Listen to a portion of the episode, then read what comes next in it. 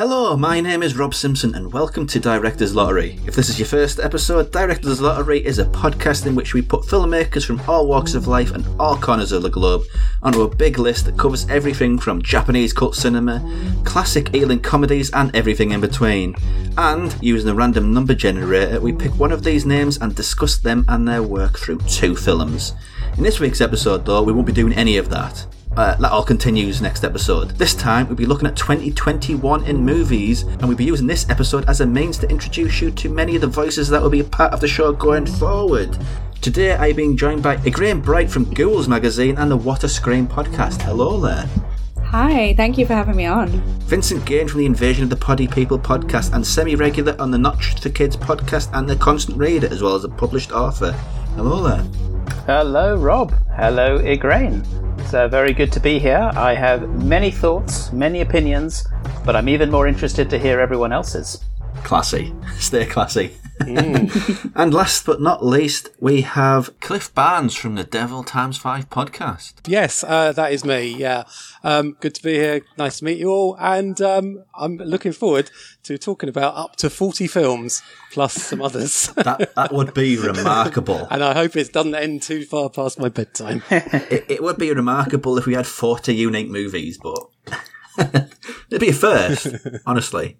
Oh yeah, I'd be very, very impressed if that if that happens. Right, but also we'll have some guest contributions from other people. We'll have Graham Williamson of the Pop Screen podcast and Gav Smith of the My Favourite Film podcast. So you'll hear their voices throughout the show too.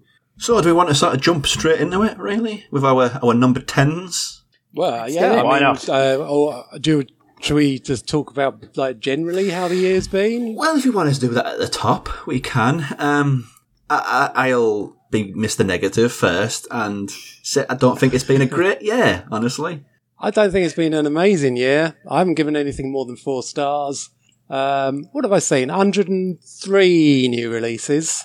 Um, so, you know, uh, I would say the top 50 ish have been good.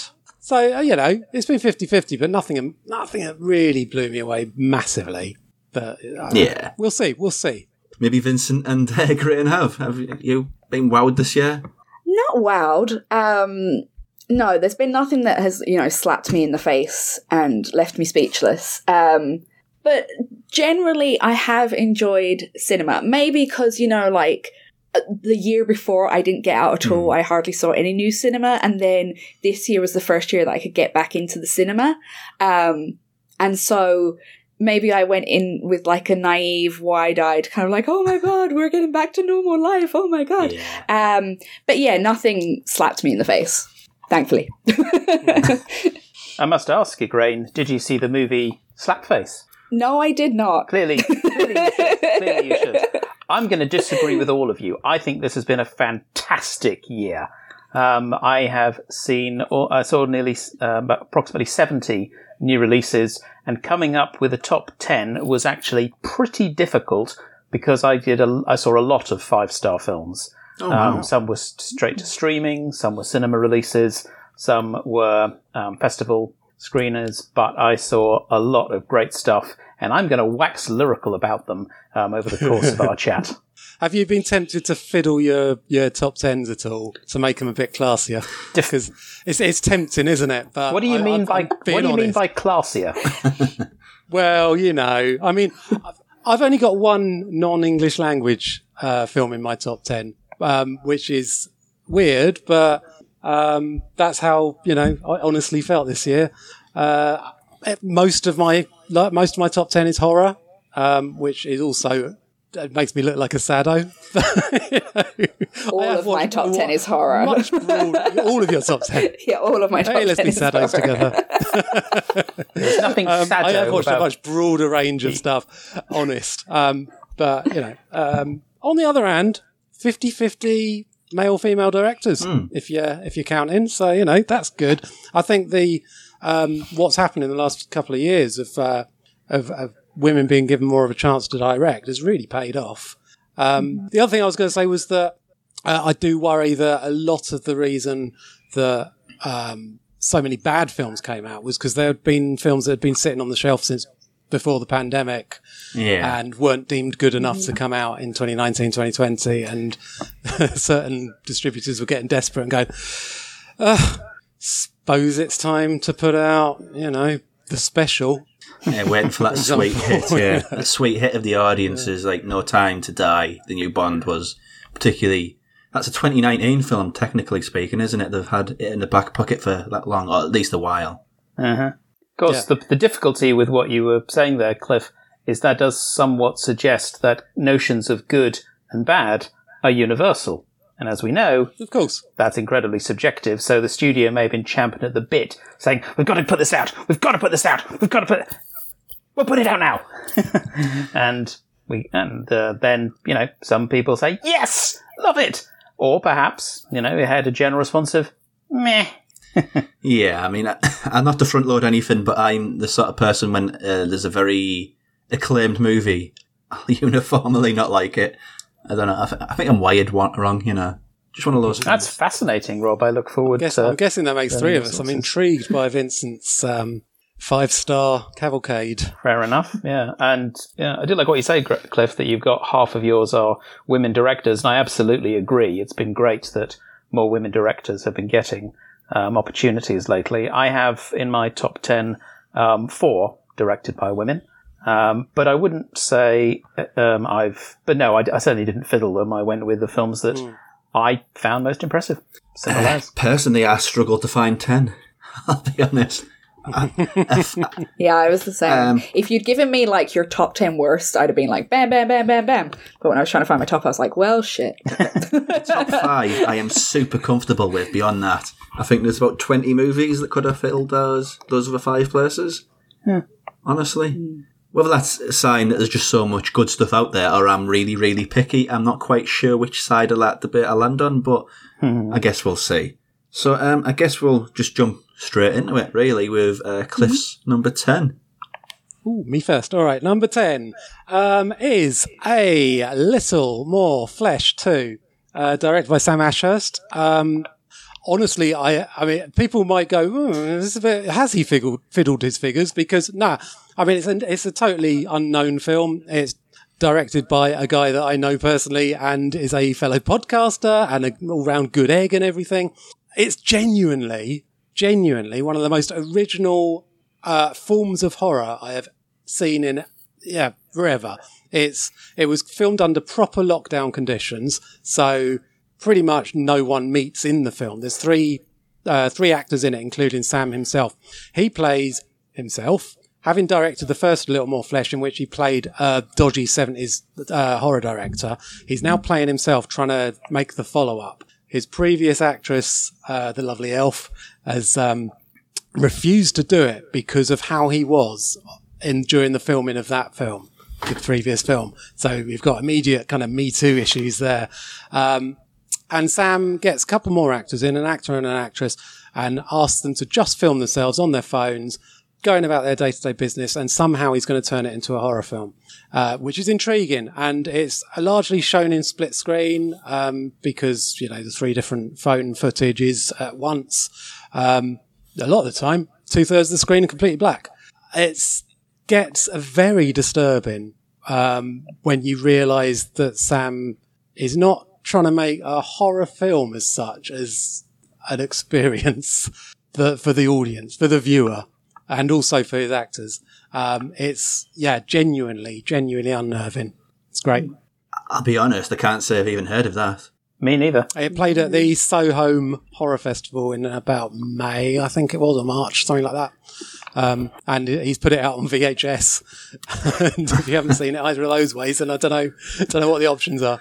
Oh wow! I knew uh, vinyl was making a resurgence, but VHS that's that's a new one on me. Uh, Ygraine, you were nodding along there. Did you, have you seen it? No, I haven't. It sounds really interesting though. Um, I'm always on the lookout for something that's a bit fucked up. I think Uh, because it's I'm I'm, definitely. I'm very desensitized to things, and I feel like a lot of people have been like, "You need to watch this film; it's really fucked up." And then I've seen it, and I've been like, I've been through worse given birth. Like, you know, like I just, Well, that's a perspective. I, right? Um, so I'm always on the lookout. And I think when other kind of hardened horror fans are like, this is great, and it always makes me really want to search it out. So I've just written it down and I'm like, I'm going to go watch it. I have this little tick thinking, you know, uh, when people talk about a movie being extreme or violent, I think, ah, it's never that bad. Whatever's in my imagination's that bad. And when you watch it, it never lives up to what you've It's- you've dreamed of, But some some directors It's, do. it's some not. It's not extreme or violent. It's psychologically Oh no, but very disturbing. some people really look for that sort of stuff as um, that's not That really can a be the segue. most disturbing of all. It's not really a segue into my number 10. Um, I mean, it's disturbing in the sense that I've got a, a pronounced in name which I really should have rehearsed. but from Thailand, um, from director Banjong, oh dear, Banjong Pis, Pisan, oh, I'm not going to even try to pronounce that. It's the medium. Pisanthanakun. That'll take a lot of practice. but thank you. Yeah. Thank you for doing that practice. um, yeah, it's a found footage movie which I think debuted at the London Film Festival and surprised a lot of people that were talking about it being this year's The Wailing. I absolutely adore The Wailing.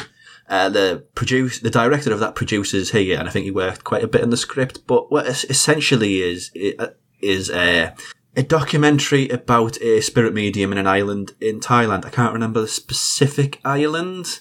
Fuck it. No, it's not that one. Bum tish. Um, it's not important. No, it's not important. But essentially, it starts off as a documentary following around this um, spirit medium who is literally possessed, and things. Well, it's horror, so they escalate dramatically, um, and it ends up sort of. It starts off very, very down to earth, very realistic. There's nothing heightened about it whatsoever, and by the end, it's it's like a mix of REC and well, just a lot of possession stuff with lots of gore, lots of manic stuff, things going on, and it it's really cool, honestly. Um, personally, I think I can count about five found footage movies ever which sway me in any way whatsoever. Yeah, same. I, I actually have that as my number nine. Um, I I loved it. Yeah. I I, I kind of likened it a lot to Lake Mungo. Oh yeah, Um, totally. Yeah. the way it's it's a bit of a slow burner. Um, it really kind of engulfs you in to the whole situation, and then it just kind of shit goes mad. And yeah, I. I really liked it. I, I really really enjoyed And it. And it's, it's Shudder exclusive that as well. It is now anyway, so it, it's very accessible, and it. I think it justifies its two hours. I mean, if I was going to have any reservations, I don't think it needs to be that, but it does a lot with it at the same time. But yeah, the medium, excellent, excellent found footage horror. My number ten. So, uh, Ygraine, you're number ten. Even though it was spot your number So- nine. So, Yeah. My number 10 is uh, We Need to Do Something, which is uh, directed by Sean King O'Grady. And it's uh, an American psychological horror. And it's all set in this uh, typical American family's bathroom. Um, there's a tornado and a storm warning. So they move to the bathroom, which is like reinforced. Um, and there is obviously a lot of problems in their dynamics. The dad is an alcoholic and he's quite um, aggressive. Um, and they are trying to figure out what is happening because a tree has fallen in front of their only way out. And it seems like the house has fallen down apart from this bathroom. And uh, lots of strange things start happening. They think there's a dog outside, and then all of a sudden the dog speaks, and you're like, whoa. And snakes just start appearing from everywhere. And um, it all revolves around uh, witchcraft and demons. Um, I really liked it because I really like it when filmmakers try and do situational horror, where it's all based in the one place. I think with restrictions, it can make people super creative, super imaginative with how they deal with a lack of other spaces. Um, and I really enjoyed it. It was a really nice kind of surprise. It wasn't anything amazing or groundbreaking, but it, it was a good watch and it kept me kind of on my edge. I do like those um, one location horror movies because it genuinely pushes directors to be inventive, like you say, and come up with some out of the box thinking, really. And there's some odd timers in that one room, one location, one building horror genre, if that's what you want to call it. chamber pieces, I believe, um, is a term often used for that kind of thing. Okay. Well, uh, yeah, it, chamber in the dramatic sense, in the horror. Uh, uh, there's probably some ridiculous term that somebody, some journalist somewhere has made their, their crust off of. um, so, rounding out our number 10s, um, Vincent, what have you got? Okay, well, firstly, I've cheated slightly because I do a top 12. I'll only detail my top 10, but my 12 was is Minari and my 11 Last Night in Soho. I will come back to why the 12 is important. But my number 10 is No Time to Die, which was mentioned earlier. Um, no Time to Die for me is a sleek, rambunctious, knowing, yet emotional and genuinely surprising thrill ride of legacy, memory, secrets, revenge, and family.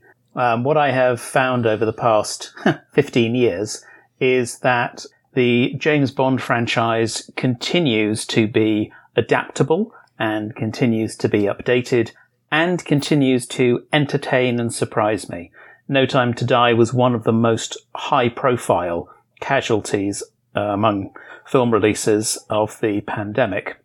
And its release being pushed back, pushed back, pushed back, which meant the expectations for those who were keen to see it were raised. And it did not only live up to those, it genuinely surpassed my expectations, giving me everything I wanted from a James Bond movie, but also giving me so much more. So yes, my number 10, No Time to Die. Uh, if you didn't like it, I think it deserves respect just for the absolute balls of ending the way it did. Quite right. I guess we're not doing spoilers, Oh, even no, though no, it's exactly. been out I- for a couple of months now. That is a Also- huge spoiler, but yeah. Indeed. Yeah, I mean, it does two things that I never thought I would see in a Bond film. And it's even got an interesting point, uh, interesting industrial point, because as we're recording this, it's just been released on, for home release on DVD and Blu-ray. It's also available for streaming and it is still in cinemas. So That is- yeah. simultaneous I- distribution is I, I know. I know now. what one of those two things is. Uh, I haven't seen the film. I know what one of the two things is. I'm now eager to look up what the other one is. I wonder- what is it like? Cunnilingus? Or It'd be a left turn. yeah. Would it? I, I haven't seen it because I have zero interest in James Bond. I think I caught a Sean Connery James Bond at one point in my youth, and just his voice makes me want to actually physically hurl. wow. So I just, I've never seen a James Bond film. I've, uh, I haven't seen one since Goldeneye. I will say, again, it's kind of impressive. It's such a British institution that to have been able to avoid it when it's when they're on TV so much is, I think, worthy um, of respect. So I tip my hat. Cheers. I'll take that. Segueing seamlessly out of that somehow. Um, let's jump around to our number nines. Cliff. Uh, it's a documentary um, uh, with a very, very annoying name that I'm only just getting used to. Woodlands Dark and Days Bewitched, a history of folk horror, uh, directed by Kier-La Janisse. Um, three and a quarter hours it is. Um, yep. Three and a quarter hours of talking about folk horror. I think she stretches the definition of folk horror quite a bit. you know, I wouldn't have thought of Candyman as a folk horror film. You can make a case. In fact, the entire. Hmm? I mean, I can. I, I, having rewatched Candyman yesterday, I can sort of see the what the point she was making.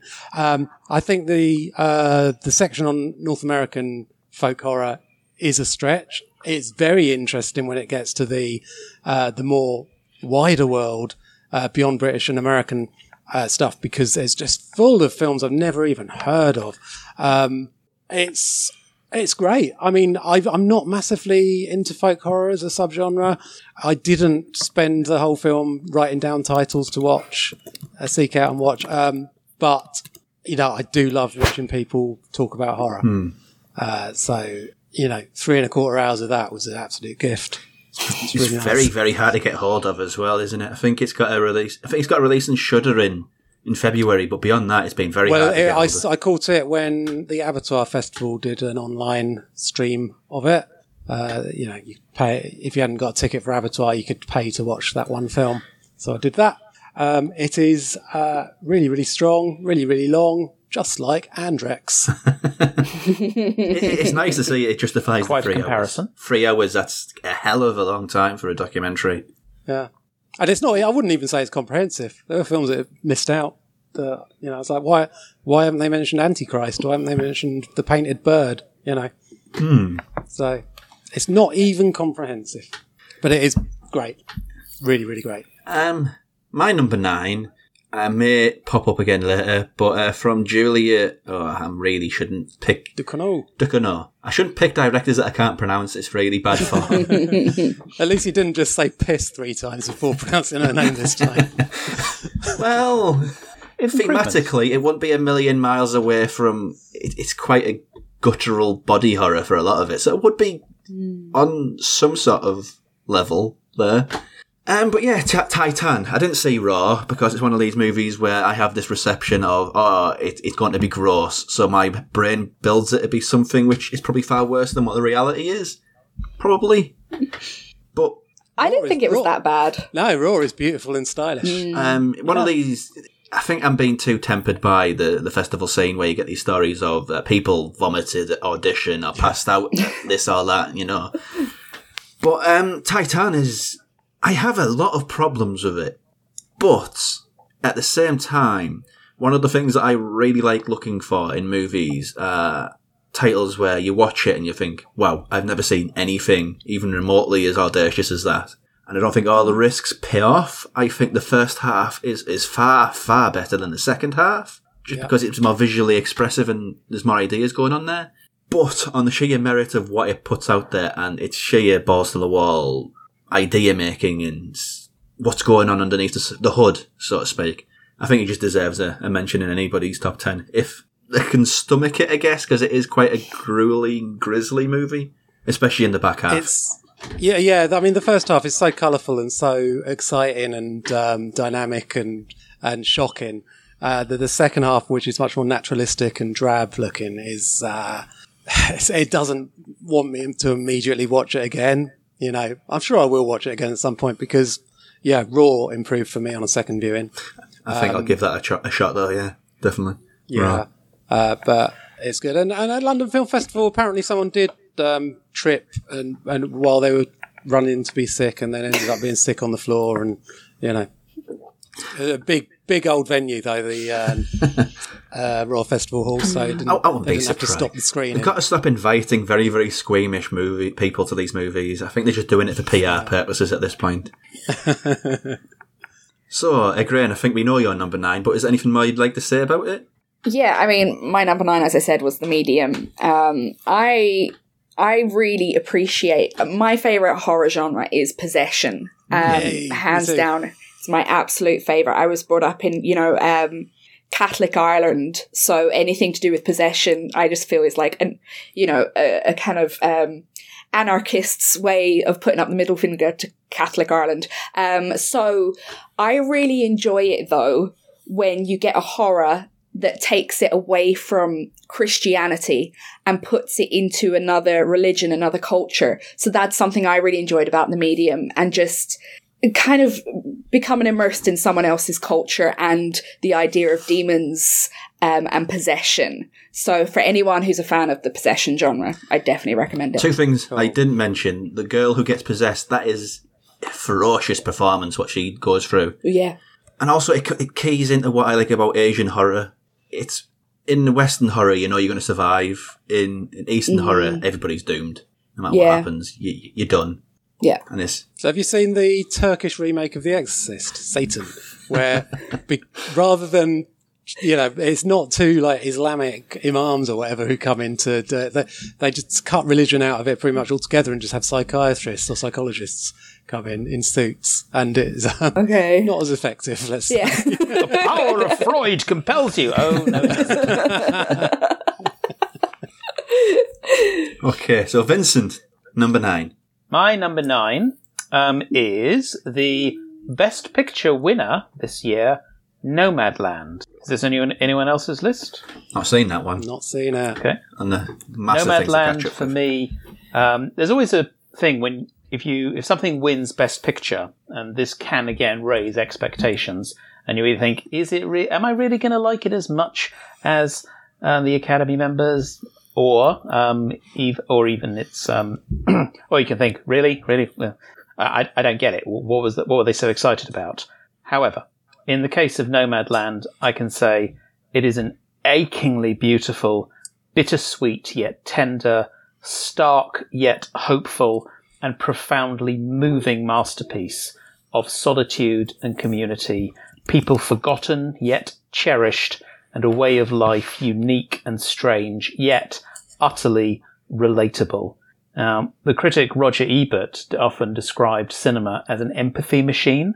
If something can generate empathy in the viewer for an experience completely different from their own, then I think it's doing something right. And that is what Nomadland did for me. I have no kind of frame of reference for people living in that situation, and but I felt um, this this every step of the way for Fern, our protagonist, played by the magnificent Frances McDormand, um, and and Chloe Zhao as a director um, creates, I think, some of the most gorgeous vistas, uh, making the um, American landscape seem both. It's it is like sublime. It is both beautiful and magnificent, yet also terrifying in its emptiness. She, So my number nine, Nomadland. she had an interesting year, Chloe Zhao, from being oh yeah, hugely acclaimed for Nomadland to, well, the internet being the internet um, with the Eternals. well, let us say the Eternals um, released to mix, had a mixed response. Uh, yes, that's Um, probably the most I diplomatic to quite liked yeah. Eternals. Yeah, I, I enjoyed Eternals, but I did know go into it expecting it's going to be a Chloe Zhao film, and it is. It does have the same kind of visual composition um, and the balance that between sort of earth and sky and sea that is there in Nomadland. So it was interesting to note that she's able to bring her own distinctive style into a franchise piece. So yeah, Hmm. I look forward to whatever she does next. Indeed. Um, number eight, Cliff. Well, I've never felt more of a scumbag than going from the sublime to the ridiculous. Because my number eight, after all that from Vincent, uh, is a film called Bad Hair, Ah, which is about yes. Oh God, it's about me. extensions. It's about killer hair extensions. Oh, good, good. It's not me. It's um, directed by Justin Simien. Um, it's set in 1989 at a music television channel where they're trying to get um, more kind of uh, black influence. uh, You know, uh, p- give give more of a black um, fronted and created uh, side to their output. Uh, so there's this woman who's a researcher or something. She gets promoted to associate producer. She's got great ideas for the channel, but the thing is, she's got an afro, and they're like, you can't. You're just not going to get on in this 1989 racist society with an afro. So she goes to get hair extensions at the Los Angeles greatest celebrity hairdresser, and um, they turn her into a murderer. The hair, the hair extensions, that is, the, the hair, the hair turns her into a murderer it's what's so good about it is it really got a confident uh, handle on its tone. Um, it changes kind of style and tone every few minutes. It really keeps you on your toes. Uh, so it, it's it's like you know it's a history lesson, it's a drama, it's office politics, it's a body horror movie, it's a slasher, it's ridiculous, it's a fucking creature feature. Um, it's it's it's all it's, it does does so much. It's Right. great. It's it's It, it goes Really good It fun. goes places. I've seen it, and it's been so overlooked by everybody. It's uh, it's like um, I know I don't know if it's going to appear in anybody else's, but uh, Slaxx, which is about a possessed pair of jeans. Uh, I haven't seen that yet. That's a lot more than you'd think it'd be too. You know, and it's about a possessed thing that you wear or a part of your body. You can't write you can't write these premises off because sometimes they. I mean, Exte stare uh, extensions, hair ex- Exte hair extensions, uh, directed by Sion Sono um, in the two thousands. That's also a killer hair extension movie, which is brilliant. And there was the recent New Zealand film um, Killer Sofa. which I is- love that film. It's so so much fun. I know. It's, it's I got, love it's got that one of film. the greatest twists twist endings I've ever seen. It's so good. This sound that sounds like a movie that it's best to be sitting down for. Right. um. So, uh, again, number eight, my number eight is um, a South African ecological horror called Gaia. Um, it is about this uh, like forestry ranger, and they're going deep into the again. Excuse me for getting this very wrong. Um, Tsitsikamma forest and the forest ranger becomes lost. Um, she falls into a trap, gets a stake through her foot. She comes across a hut and um, she gets shelter there. And she comes across these two guys, uh, a father and a son, and they're kind of living as survivalists. But um, the dad is like, there's something in the forest. You have to be really careful. Um, she thinks he's a bit loopy. Um, turns out he's right. There are some uh, fungus sprouting spores, and it causes people to turn into fungi and not the party kind of people. Yes. Um, the reason I chose it, I'm not, there's been so many ecological horrors come out this year. So many, you know, so many like viruses and all this kind of stuff. But this one really stuck out because of the design of the creatures and the body horror of it. I mean, you would never guess that moss and fungus are absolutely disgusting, but this is just it's just perfect sorry. design. Sorry if you've not seen Troll 2. I mean, honest, honestly, like, have you seen the ruins as well? I have, yeah. That there's something about people sprouting grass and weeds and moss and stuff yeah. that is just uh, yeah. What makes Gaia scary is that actual fungi is real. Mm. Yeah, it's very very disturbing. I, I messed yeah. up my order there. I should have went, but oh, I'll just I'll just sorry. jump in here. We'll amend it on Go the next loop. But uh, my number eight has been mis misappropriated as a horror. Um, it is broadcast signal intrusion. It's more of a paranoid mystery thriller. It's uh, directed by Jacob Gentry. I can pronounce that one. It's, it's a first. and it's got little bits, mentioning Sam Ashurst, it's uh, co-directed by his podcast buddy, uh, Dan Martin, in the, the intrusion sections. Um, on the one hand, yeah, it, it, it's quite horrific and it's very well directed as a horrific thing. The, the, the intrusions are confusing. Uh, and you worry about Dan Martin, honestly, the things he imagines.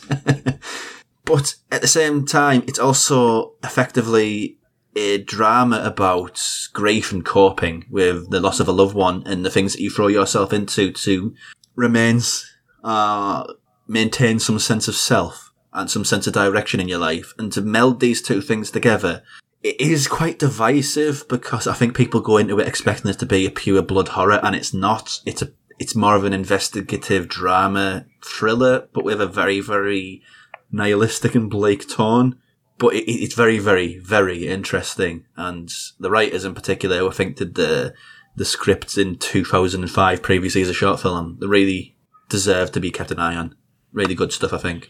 Can't wait to see it. Even though it's produced by my good friend Giles, who we've been mates since we were 12, I still haven't seen it. He hasn't sent me a screener, the bastard. He's, he's, he's, dem- he's waiting for me to pay to watch it. it's a really interesting. I mean, it's a depression now. You have to like it though, don't you? Because you know him. uh, the first film he produced, I love.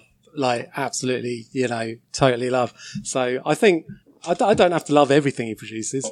No, you're if you're you know as a, as his good friend, surely you're honest, and if you think that his yeah. work could do with improvement, you'll tell him that.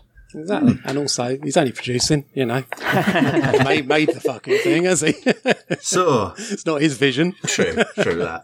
Um, Vincent, your number eight. Oh, my number eight. Uh, when we spoke about uh, Nomadland, we mentioned Eternals, and sticking there hmm. um, in that particular franchise, my number eight is Spider-Man: No Way Home. Now, this is hmm. another film that arrived with um, a lot of anticipation and a lot of speculation about who might or might not show up in it. Um, all those things aside, just as a film in its own right, Spider Man No Way Home is for me an exhilarating yet heartfelt thrill ride through choices, identities, redemption, great power, and great responsibility that strikes an impressive balance between innovation and homage, action, character, and emotion. Uh, and but what I will probably remember most about this movie is the actual viewing experience because I saw it on opening day. Um, and it was a pretty packed cinema. The only packed cinemas I have been in this year were for No Time to Die and Spider Man No Way Home. Everything else has been less than 50% full. And never before have I been in an auditorium where the audience erupted into cheering and whooping and applause during the film multiple times. And normally this would annoy me. This would be like, you're in the cinema, shut the fuck up.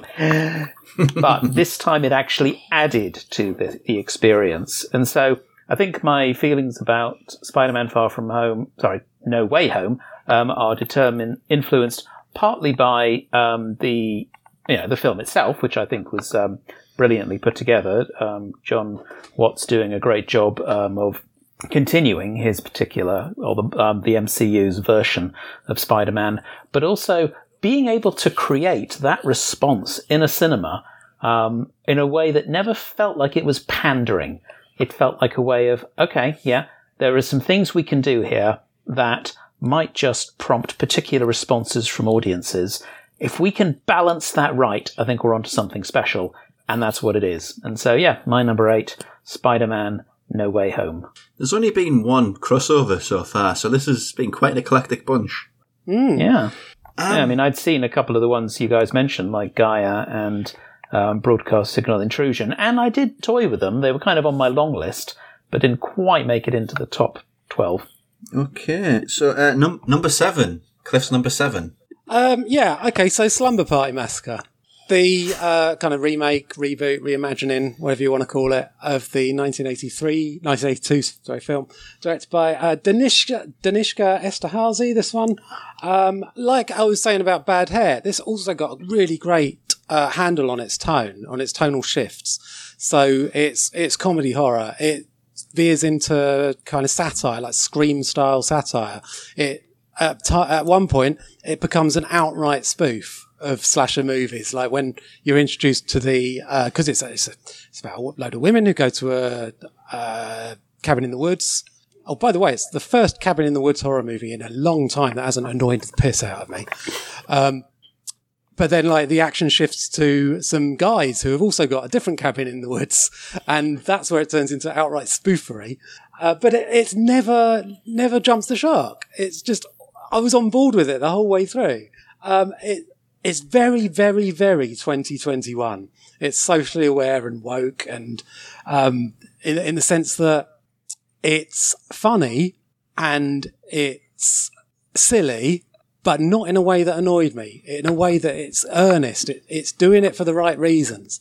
It's, it's doing it out of the love of the genre, but also to say, you know, the 80s was the 80s. This is now. Things have moved on. It's fascinating. It's really good. Plus, the killer, um, whenever you see him, he's like doing this mad gurning face, like turning his mad eyes to the left, like as if, as if he's posing for the movie poster the whole time. I thought that was really funny too. It's great. I watched her previous movie, uh, or what was it about 1960s animals rolling around in little cars. I can't remember the name of it. Oh, oh. Um, the banana. Oh yes, yes. I hated that. I absolutely yeah, hated that it. Yeah, I didn't. So I'm kind of like trying, once bitten, twice shy. So I mean, if you disliked it too and you liked uh, Slumber Party Massacre, it might be worth a, a shot. Because that Can is, I ask on that, Cliff? Because you said it. You described the film as woke. Do you mean woke in a genuinely progressive way? Yeah. Cool. Yeah, yeah. It, it's, it's socially aware. It's it's you know, it's, it's yeah, woke. In, so did you mean did, did you mean? Did I mean it in a disparaging way? Yes. Or like you didn't. No, I didn't. So thank it. you. I don't know. No, there's nothing wrong with being woke. Damn right. Depends on the execution, though, because sometimes it's tokenism and sometimes it's genuine. When it's genuine, absolutely, sure. it's the right thing. Okay, yeah. yeah.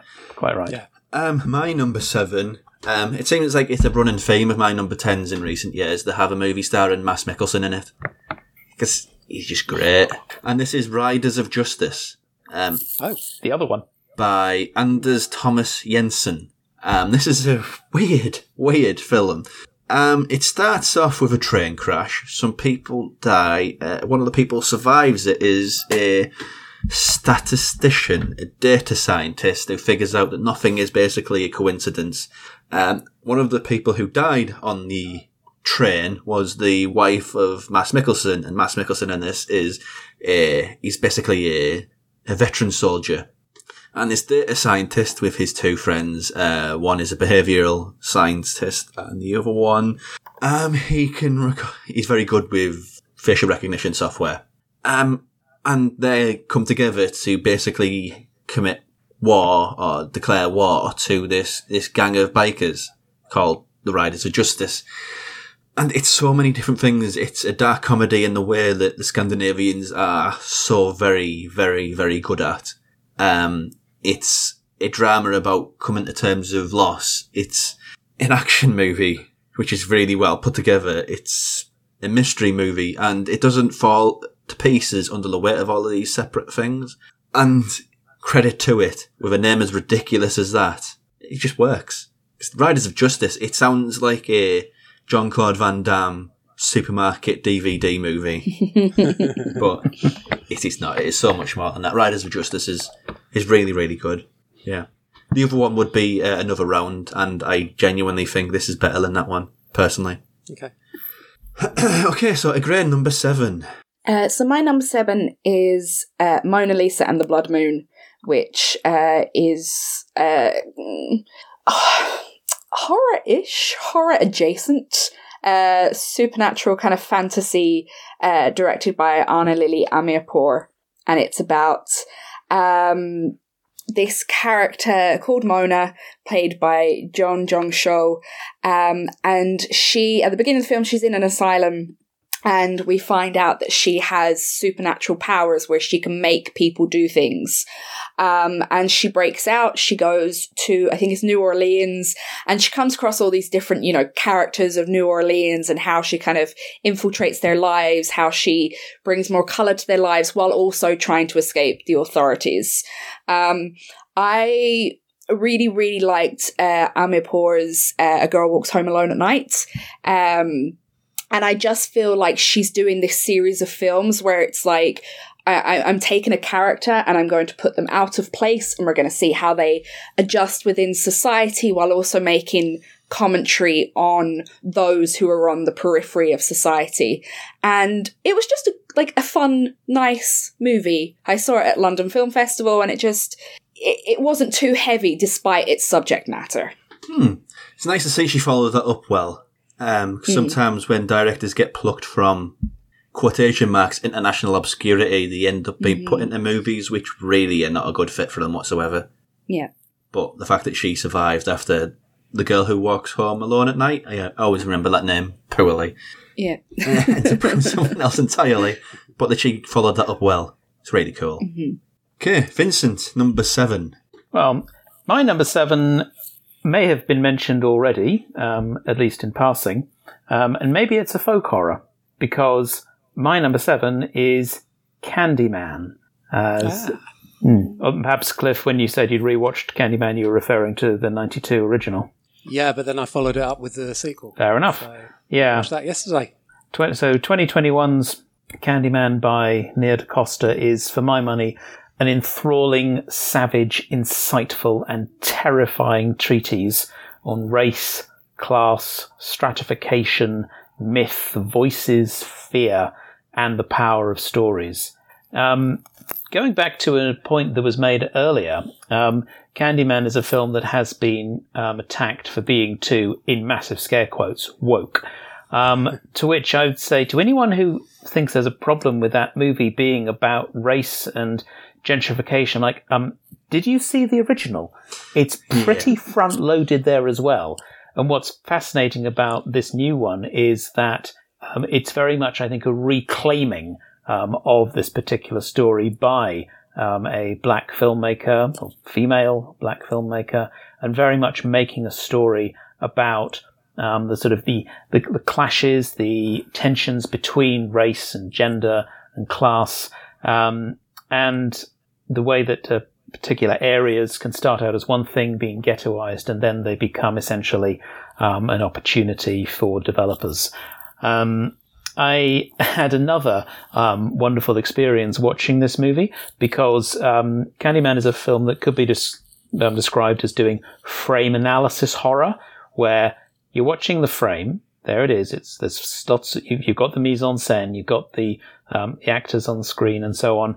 And there there is something that is wrong. Something is off. And with this particular hmm. film, it's often reflections. You'll see something in a mirror reflection. And so I saw this in a fairly empty auditorium. And at, suddenly, at one point, I noticed this figure over in the corner, and I gla- and I yeah, out of the corner of my eye, someone who was standing there in the auditorium, and I was like, "What the fuck was that?" And it was one of the ushers just coming in to check everything was fine. And on my way out, I did pause to say, "Thank you for enhancing the experience. That was great." um, yeah, Candyman is. I had that when I first saw The Exorcist um, in the cinema. So like, one of the uh, security usher people, whatever, their walkie-talkie went off at a really tense moment. The whole audience were ah. The only time that's ever worked in my advantage is when the Thing remake was out and the, the heating was all off in the, the cinema. So it was like perfect. Better than the film, actually. But, yeah. yeah, but yeah, that's my number seven. Uh, no, uh, Candyman is um, yes, very good, very stylish. Um, I prefer it to the original. Uh, I don't think the original's aged that well, perhaps because it's you know Virginia Madsen walking around being the White White Knight. Um, yeah, I, I liked it. I liked it. It, do, it does appear later, uh, uh, later in my list, but the thing that bugged me with a lot of the reception to it was people's well protesting about keeping politics out of my horror. It's like have they not been paying attention since 1968? Oh, it, it would appear not. Earlier, it's a bit of a surprise to when was, them. when was Häxan? I think Häxan might be one of the earliest political horrors. Good point. Yeah, Twenty eight. Yeah, yeah, it's very, certainly the twenties. Uh, so number six, the last number before we take a little break in the middle for some other stuff. So Cliff, Uh, yeah. Okay. So, do you remember um, the TV series Utopia? Do you remember Neil Maskell playing Arby, going around asking who is Jessica Hyde, where is Jessica Hyde, um, and like brutally killing anyone who refuses to cooperate? Well, he's back. He's doing it again in a film called Bull, directed by Paul Andrew Williams, who did London to Brighton and several other great films. Uh, Neil Maskell is one of the most amazing villain or anti-heroes I can think of. He's he's such a schlubby, just lovable, cuddly teddy bear of a bloke. But fucking hell, he's brutal. He, he he will cut you from end to end. I mean, not the actor, the characters he plays. well, yes, oh, you remember him in Kill List, even if you didn't see Utopia, yeah? Uh, so he's walking around asking where he can find someone called Aiden. Uh, one thing I didn't, uh, what slightly annoyed me about the film is that it keeps too much information from the audience that Neil Maskell's character Bull uh, knows, you know. So it, it, we, we're following him around not knowing why he's doing stuff, and there's no real reason narratively why we shouldn't know who Aiden is, why they're keeping it from us. It's a bit annoying, but it's so it's so incredibly violent. It's so great. He's he's he's just one of our best actors. yeah. But you you, you wouldn't see like you know Maggie Smith or Jim Broadbent go around doing what he does in this film. The best thing he ever did was get out of those London Cockney geezer wise guy sort of movies. It's been great for his career, getting out of that scene. yeah, there was one called Piggy where he played like the older brother of some guy who gets pulled into some fascist group or something like that. I was, uh, I mean, he's the best thing in it, but it's such a terrible I think was in like Green Street as well. That's one that stands out. I was he? I've never, never seen fo- any of those football yeah, films terrible. because I mean, yeah, um, in what's probably going to be the biggest case of tonal whiplash for the whole show here. Uh, from that to my number six, which is probably the most divisive thing so far. Uh, Wes Anderson's The French Dispatch. Uh, I have come. no one get their no one get their hands cut off in that. Not that I don't. I might actually. Yeah, yeah. It's a weird like tone in itself of being a total whimsy overload with really little weird bits of violence in between it. Um, it's a portmanteau movie, an anthology movie, and true to the form of them, they're not all great. Um, the first one, this movie is basically here on the credit of the first one. Um, I think I always forget me Mexican actors. It's Benicio del Toro, is it? Yeah, um, as the artist, a struggling tortured artist in prison. Um, the middle bit has Timothée Chalamet in it, um, about a student revolution, and the last bit uh, features Jeffrey Wright as a well involved in a kidnapping of a police chief's son. The credit of the first one, it deserves to be here entirely, but say what you will about Wes Anderson, sometimes his whimsy's too much and it's suffocating. Sometimes it's pitch perfect. And sometimes it's just everything, all the cards fall into place and he communicates what he does in the way that only he can. Um, sometimes, I mean, auteur theory is, is largely nonsense because it puts too much on the director's shoulders, really. But there's very few movies out there where this one person could make it and this one person alone. And this is Wes Anderson at his most Wes Anderson. So that might rub some people the wrong way, but when it's done well, it's just great. And that's my number six. So, uh, probably another hard segue here, but, uh, agree, and you're number six. Uh, in another tonal shift, um, my uh, number six is Censor, um, by uh, directed by Prano Bailey Bond. Um, that does come it, in my list later on, just so as you know. It uh, it follows Enid as she works for the British Board of Film Classification during uh, the height of the video nasty um, epidemic or whatever Britain was going through at the time. And uh, she's known to be very strict, um, although she did pass a film that eventually went on to like influence someone to kill kids. Um, so in her past, her sister has disappeared and has been called legally dead. Um, and she reviews a new film by a director who specifically asks for her to review to screen it and she thinks she sees her sister. So she begins to um, investigate, and from there, her mental health begins to deteriorate. Um, I chose it because I really enjoyed the setting. I, even though I'm not really a big fan of like the 80s horror. I am fascinated by video nasties and people's reactions to them. Um, and so I really enjoyed the setting. Um, I really enjoyed the kind of subtext of mental health and grief. What I didn't like about it, however, and maybe this is because I've got ADHD, but the way the ending just cuts all of a sudden, I was like, shit, have I missed something? Did I like, did my attention just go and I completely forgot? So I think I'm going to have to give it another rewatch, but I did really, really enjoy it anyway. Yeah, I really want to rewatch it because I didn't mm. enjoy it that much. Okay. Um, I, I, I just think it kind of falls apart too much in the end, in, and in a way that is narratively similar to Saint Maud, which came out the year before, mm. but not as impressively done. Um, I do like uh, visually; it looks great. It's, it's um, a great subject matter, very close to my heart, and all that. Uh, interesting thing about Censor is they were like teasing and trailing and that uh, for months before it came out, and it wasn't put off because of the pandemic or anything. I don't think it was. They they, they had the and sound front cover about three months before it came out.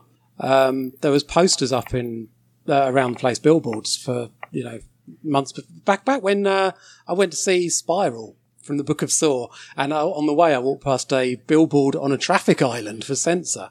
And that was back in May, mm. and it didn't come out till August. So I don't know why they were giving it such a long, you know, uh, promotional lead, much longer than probably any film of the year. It's so weird. Kim Newman's one of the producers. Maybe he's got good connections. I don't know. is that is it a good idea to trail something that far in advance before you can actually see it? I don't know. I think it got a good run, and I don't know. I can't justify that in any way. But it did a hmm. good job. It, it made a much bigger impact than a film like that ever would otherwise. Yeah, maybe that's what it was. Maybe it did. I don't know what the box office was or anything. I don't check that, but um, hmm. yeah, maybe maybe it was an experiment, and maybe it was. Uh, so, uh, Vincent, number six. My number six is The Green Knight. Hmm. Oh, it's uh, yeah, latest film from David Lowery. It is. This is an interesting one because um, this was originally going to get a general, I believe, theatrical release, but ended up getting a very limited one. Um, and went. Most people, I think, who could see it would have seen it on uh, streaming, which is how I saw it.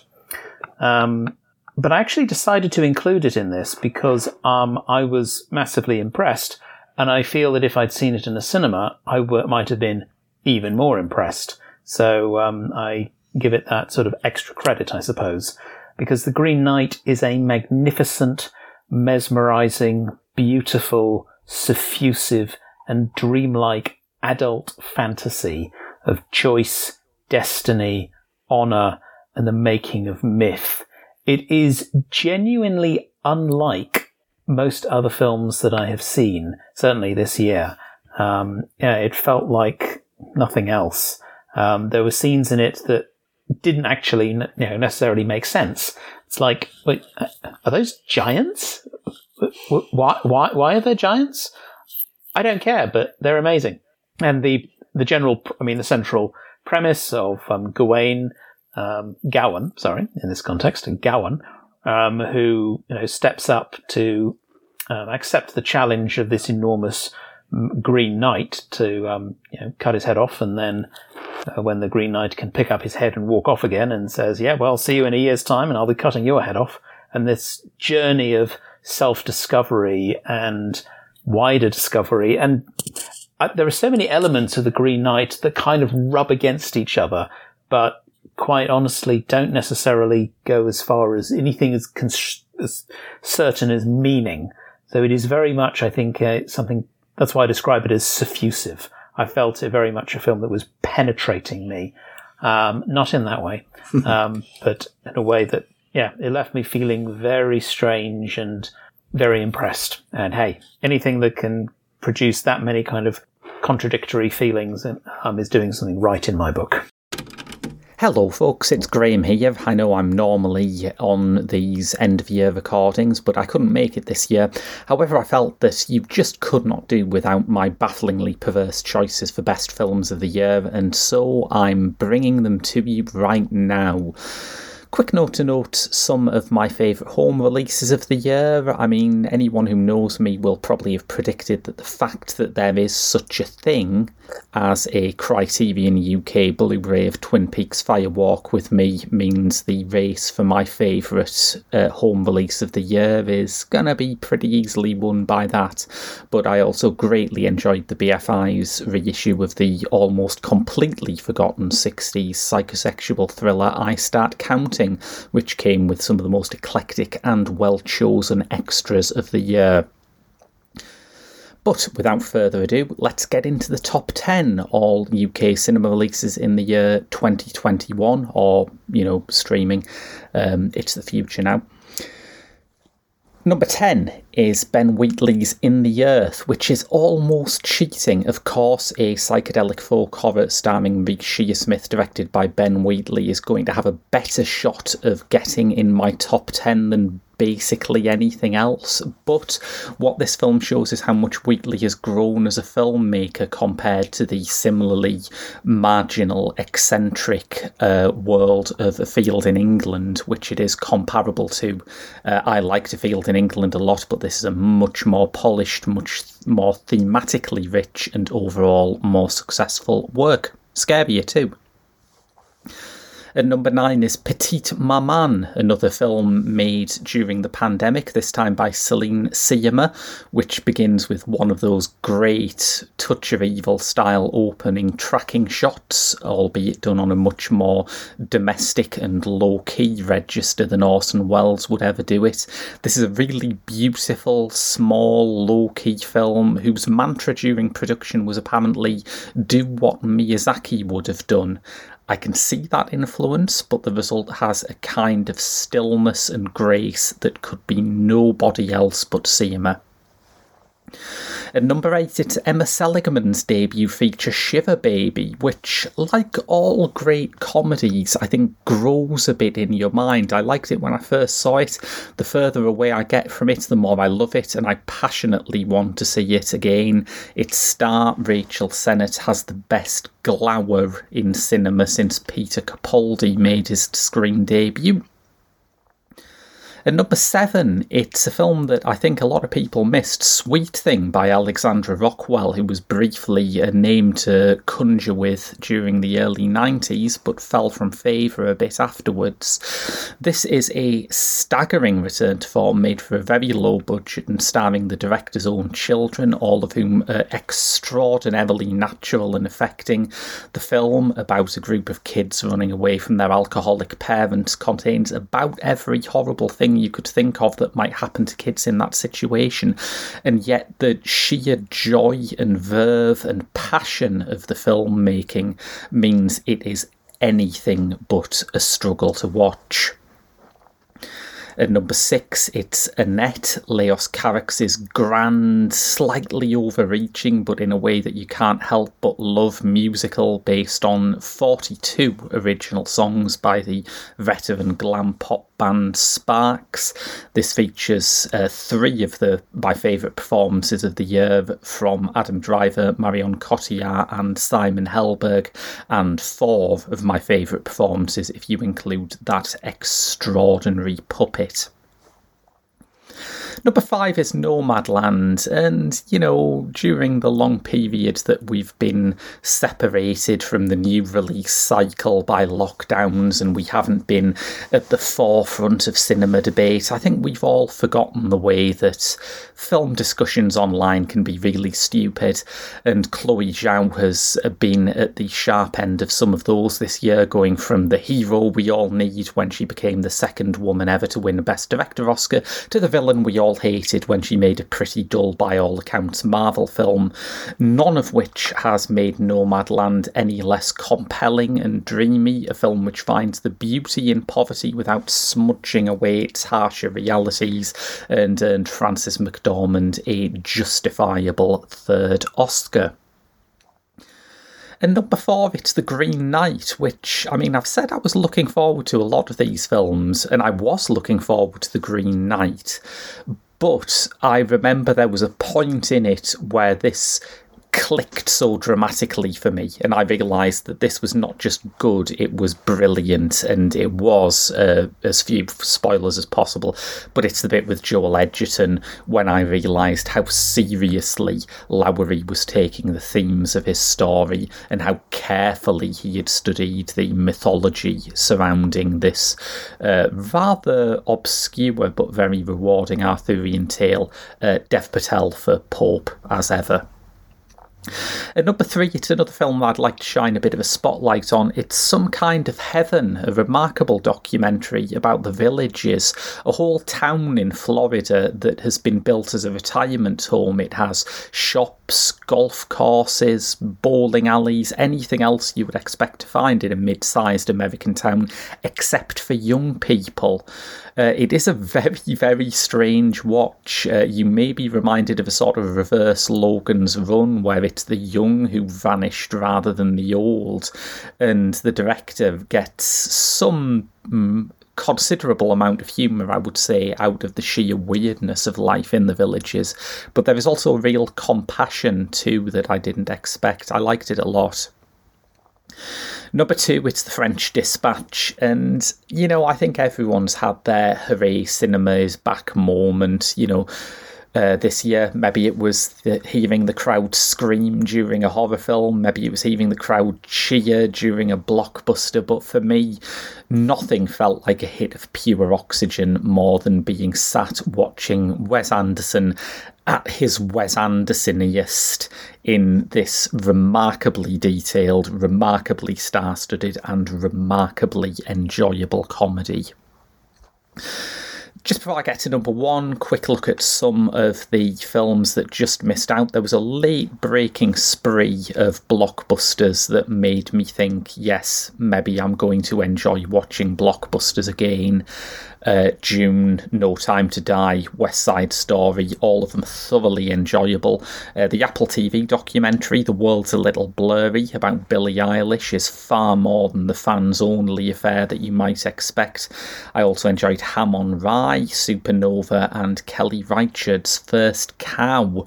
Uh, as for one thing I didn't enjoy, even in a year which started with me getting a recent Woody Allen film to watch for the Geek Show, I don't think I've seen anything that pissed me off more than Emerald Fennell's Oscar win Oscar winning Promising Young Woman, a remarkable display of why you shouldn't get extremely posh white English women to write and direct your supposed feminist rallying cries.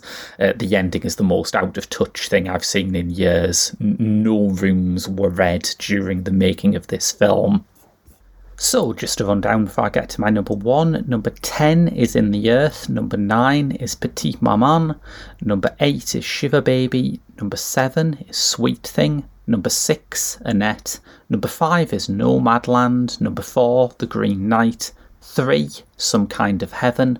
Two, the French Dispatch. And finally, my number one is absolutely Summer of Soul, a documentary by Questlove, the drummer in The Roots, uh, which has a fair amount to do. I mean, as debut film projects go, he is biting off a lot here and he chews it all magnificently. I don't know how you can chew magnificently, and I should have thought about that metaphor a bit more, but here we go.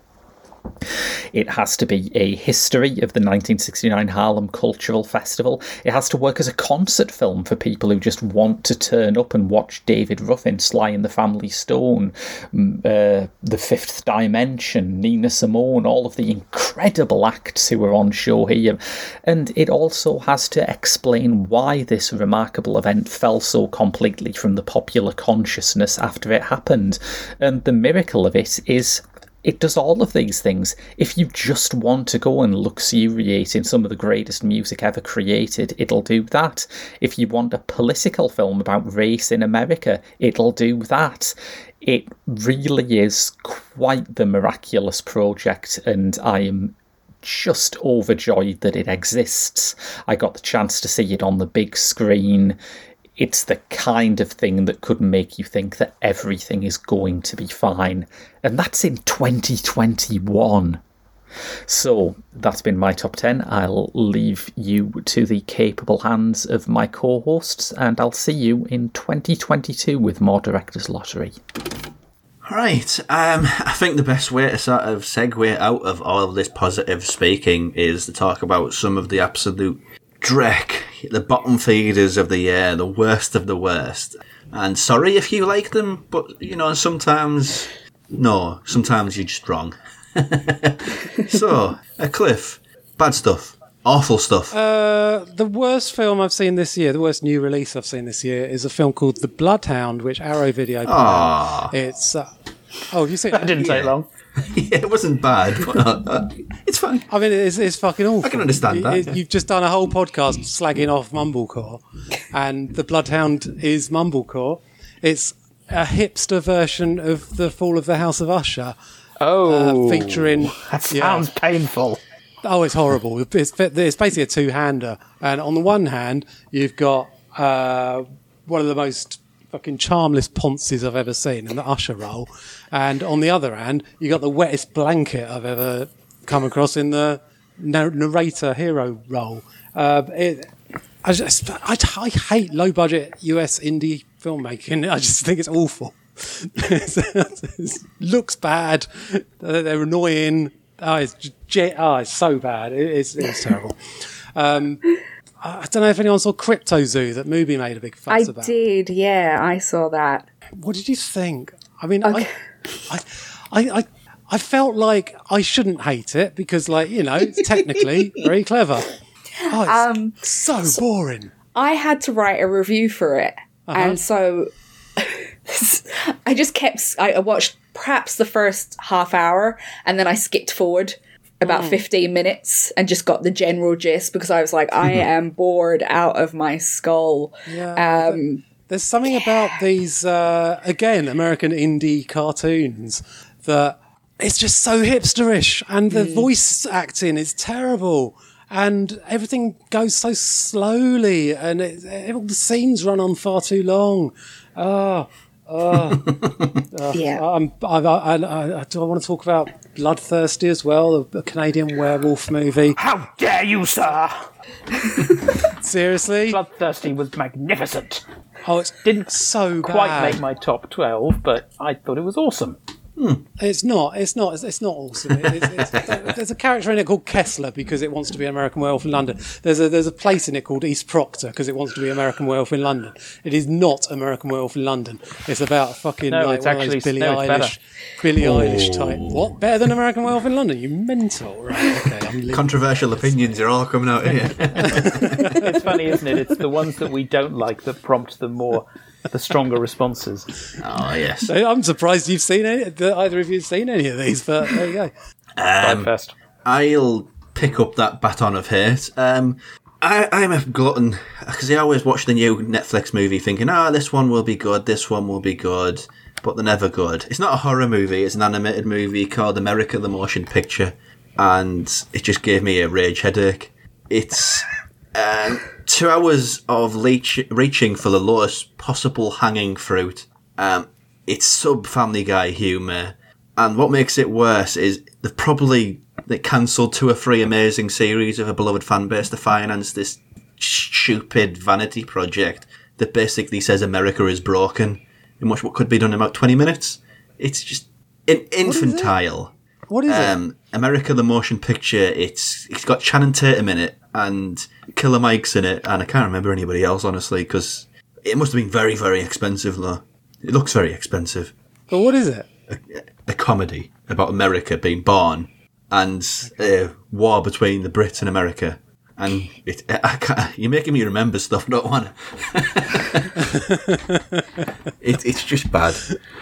It's not as bad as some of the horror movies from previous years where you think, oh, this is the Netflix horror movie that's going to be good. I remember one from um, last year about. Um, Don't don't don't say the perfection was bad. no, I wasn't. I didn't like that, but it wasn't like really bad. It was a Mexican one about um, the only way to defeat a possessed person is to get another possessed person and just see what happens. Oh. I can't remember what that one was called. Um, is that anything for Jackson? no, no. Is that that? No, I haven't seen anything for Jackson. I don't know if it's that. Okay. But uh, yeah, the other one is the one which is probably going to annoy people, and I'm probably being dramatic in including this in the bottom of the year. But if this was done for 200 quid in the 1990s, I think it'd be amazing. But the fact that it's being done for millions and millions now rubs me the wrong way, and I can't quite understand why. It's Malignant from James Wan. Did not like it Um, at all. Oh, But I can understand why people do. I don't know. It's just something really odd about seeing this obvious grime done with like a huge budget. It's just I don't know. There's something morally wrong there. I, I thought *Malignant* was was fine. It was completely bonkers, but I enjoyed that. Um, you know, I've seen better, but I've seen a lot worse. Oh yeah, I, I just I think I don't I just don't like James Wan honestly, because I used to go to the cinema to see every horror movie, and this was at the era when everything was haunted houses. And when you've seen enough of those, you start seeing the motors and the engine working. And apropos of nothing really, I think it was just the one which broke my back and thought I can't watch this anymore. I just can't watch the same movie anymore. Was The Conjuring, the first Conjuring movie and I think I've just held it against him since then. Not, it's not his fault. It's just I'm being daft, you know. And I really should credit him for trying to be something different, but you know, I'm not gonna. um, so uh, hoping I've not offended you all too much by including um, that there. But uh, Ygraine, what were your, your worst of the year? oh God, where do I start? Um, uh, okay. The worst, the absolute worst one that I couldn't, e- I had to write a review for it and I couldn't even finish it. That's how bad it was. Um, and I wrote that in my review. Um, is The Last or Last Survivors. Um, it is directed by Drew Mylrea and it stars Alicia Silverstone and Stephen Moyer. Uh, Stephen Moyer is um, he he has his son kind of in the wilderness and he's told him that the world has ended and that if he comes across anybody else um, there's something wrong with them and he needs to kill them straight away with no questions um, and of course the son begins to become a bit more curious as he gets older and becomes a young man and he comes across people and realizes that his dad was perhaps not telling the truth um, awful absolutely awful. Stephen Moyer is just the worst actor I've ever seen in my whole entire life. He needs to reevaluate his life. Um, Oh, wow. It's that bad. That's, that's, that's Yeah. biting.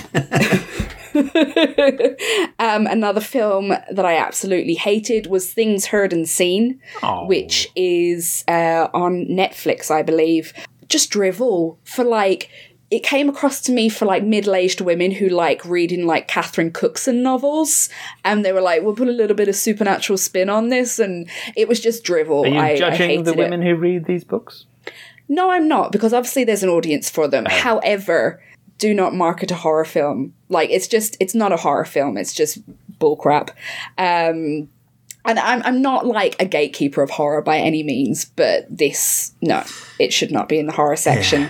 Um And then my my other one that I'm going to finish on because I could go all fucking night. Although special mention to Lamb and Antlers, awful films, awful films. I like that. Um, no, my other one is Fear Street Oh, All three. in the bin. All three in the bin right now, especially the third ah, one. oh, that was my favourite. In the bin. in the bin, kicked out, not even recycling. In the trash.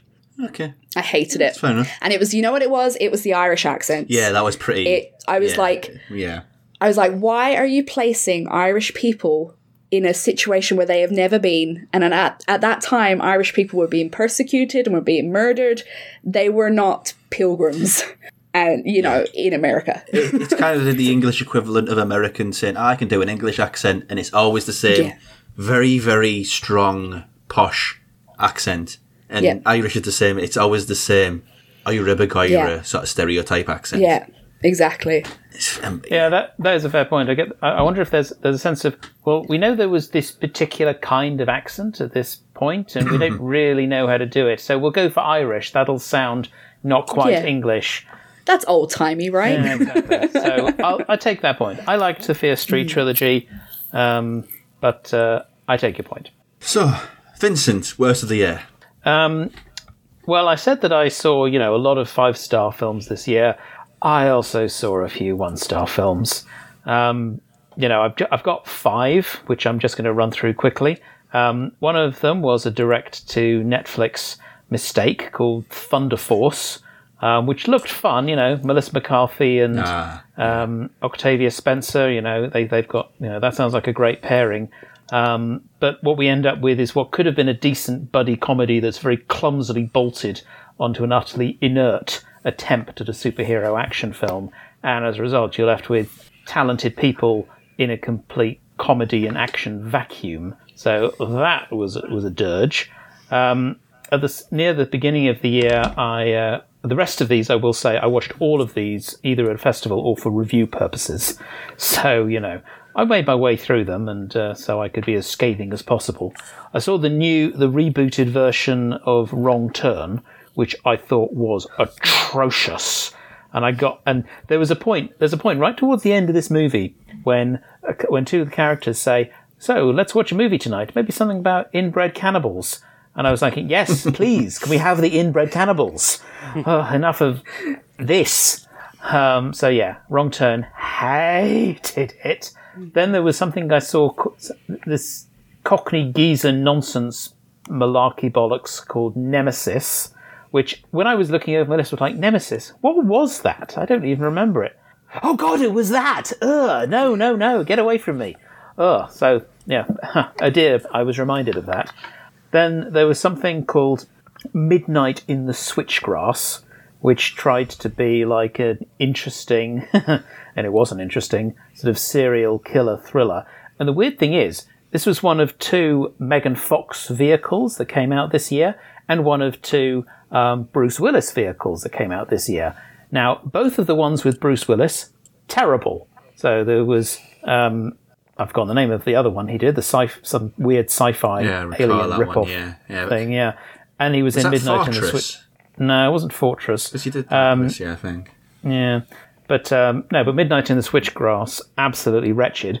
And the shame is, also something that came out on Netflix this year, which also starred Megan Fox and was surprisingly good, is Till Death, which I thought worked really well. So um, it shows that you know Megan Fox gets a bad rep and a bad rap, but it's totally unfair. She's perfectly capable of, of being in good stuff. But when but, but Midnight in the Switchgrass was a perfect example of well, we'll just use her to look sexy and kind of sassy, and, and along the way have all this other stuff which is totally devoid of tension, totally devoid of interest, totally devoid of imagination. So yeah, that was wretched. Um, oh yeah, and then the other one was demonic. Demonic Oh, yeah, that wound a lot Yeah. of people up that one. hopeless, filled with endless explanations, hideous animation, so obvious, so clunky, and such a disappointment from Neill Blomkamp, who had such a promising start to his career with District 9 and has essentially never recaptured that. It, so, it's starting yeah. to look like a bit of a fluke, District 9. Indeed. But yeah, demonic. Ugh. So I'm not sure which of those was the worst.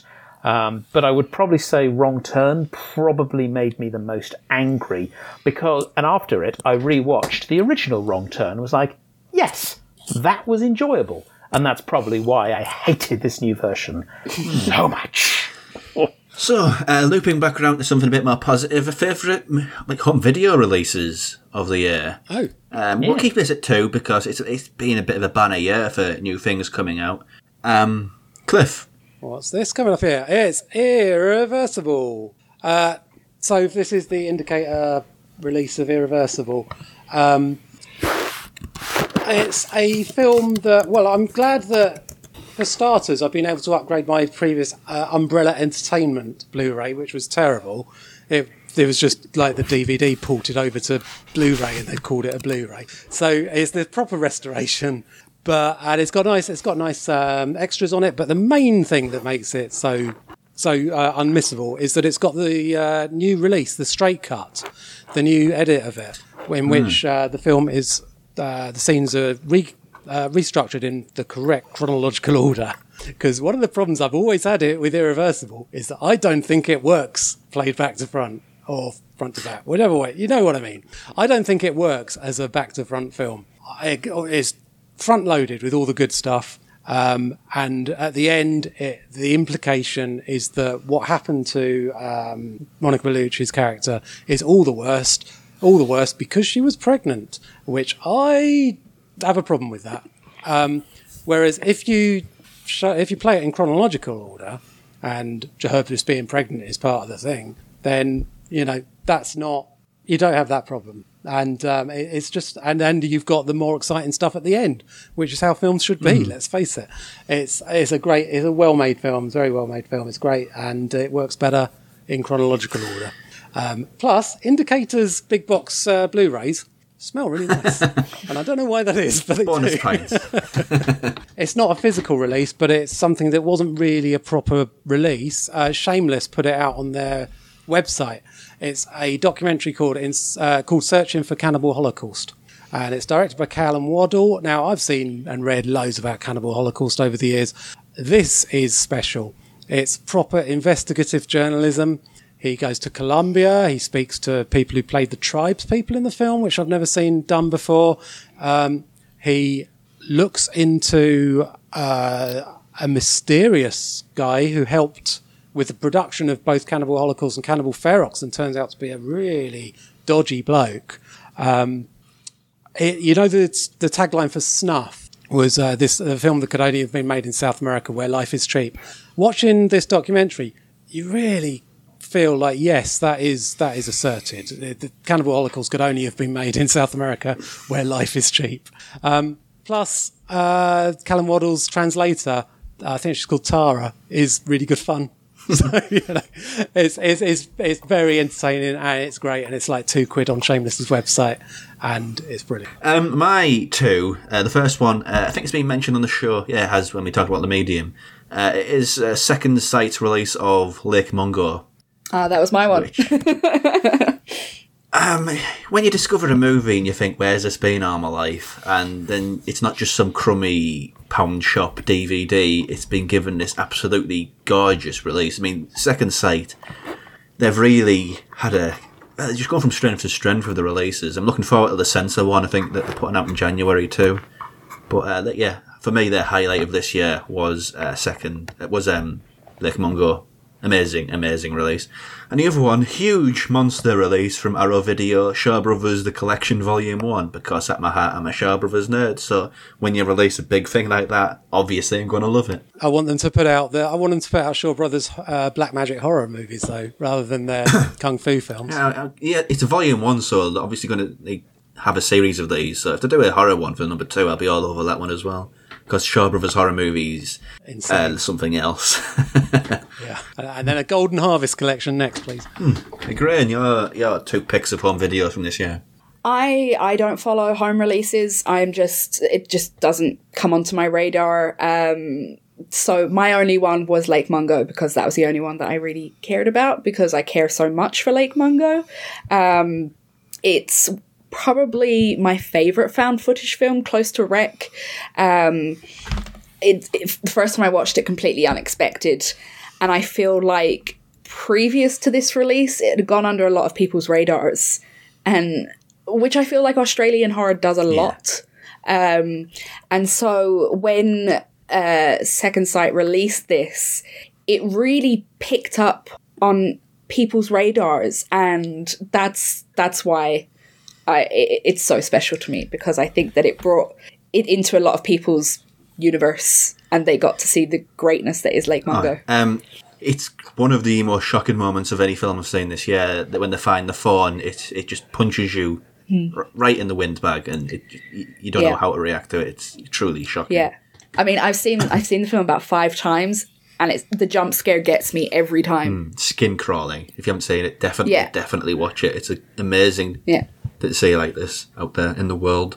So rounding us out, uh, Vincent, picks Well, of the year. like um, Ygraine, I don't really follow home releases at all. With the um, with all of these streaming services, I am less and less uh, feel less and less need to own physical media, though I understand the desire to do so.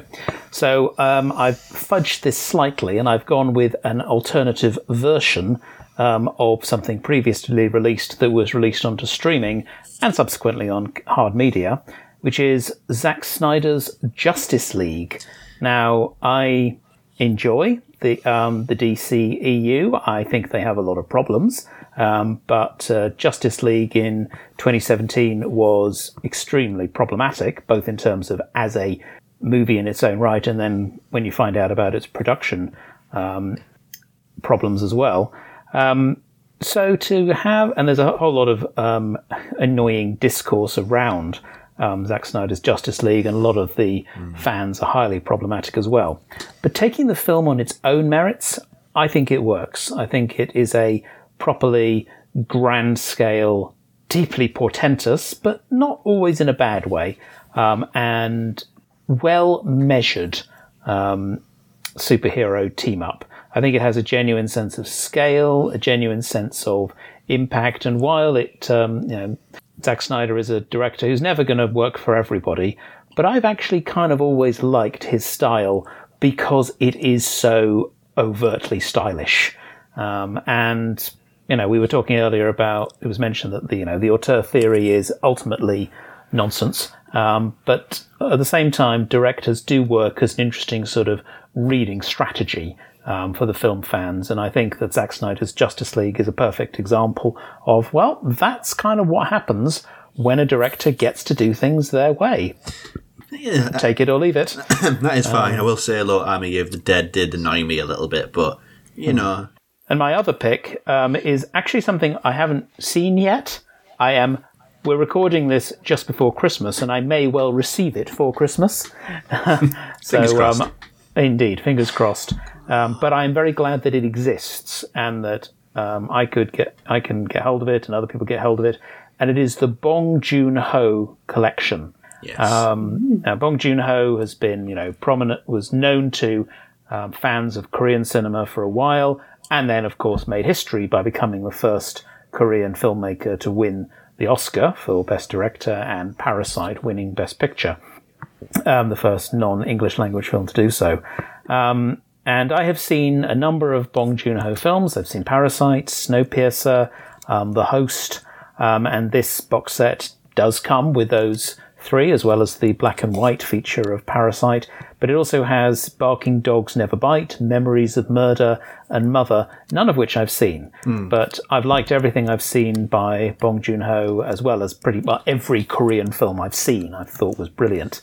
And yeah, I am very pleased that this collection is out there, and I hope many people um, get to see it. I persuaded my mother recently to watch Parasite when it was on television, and she asked me afterwards. She said she enjoyed it, but she did ask me, "Is this typical of Korean films that they start off one way and then partway through they go really dark?" To which I said, "Well, no. Sometimes they start really dark," and suggested she check out Old Boy. A bit of a Korean movie hipster. I've been a fan of him since uh, Memories of Murder Yeah, came out. Completely knocked me socks off that one. But yeah, he's nice to see him. Well, it's not nice. He, he's my toy. I don't want everybody else liking my toy. Being a hipster about No, you won fucking best picture. Us. he's not cool anymore. I can't like him anymore. I'm, I'm joking, of course. Um, Hello, this is Gav Smith from the My Favourite Film podcast. I've been working with the Geek Show for a little while. I'm going to be appearing on episodes of Pop Screen and the Director's Lottery in the coming future. So, this is my quick rundown of my top 10 favourite films for 2021.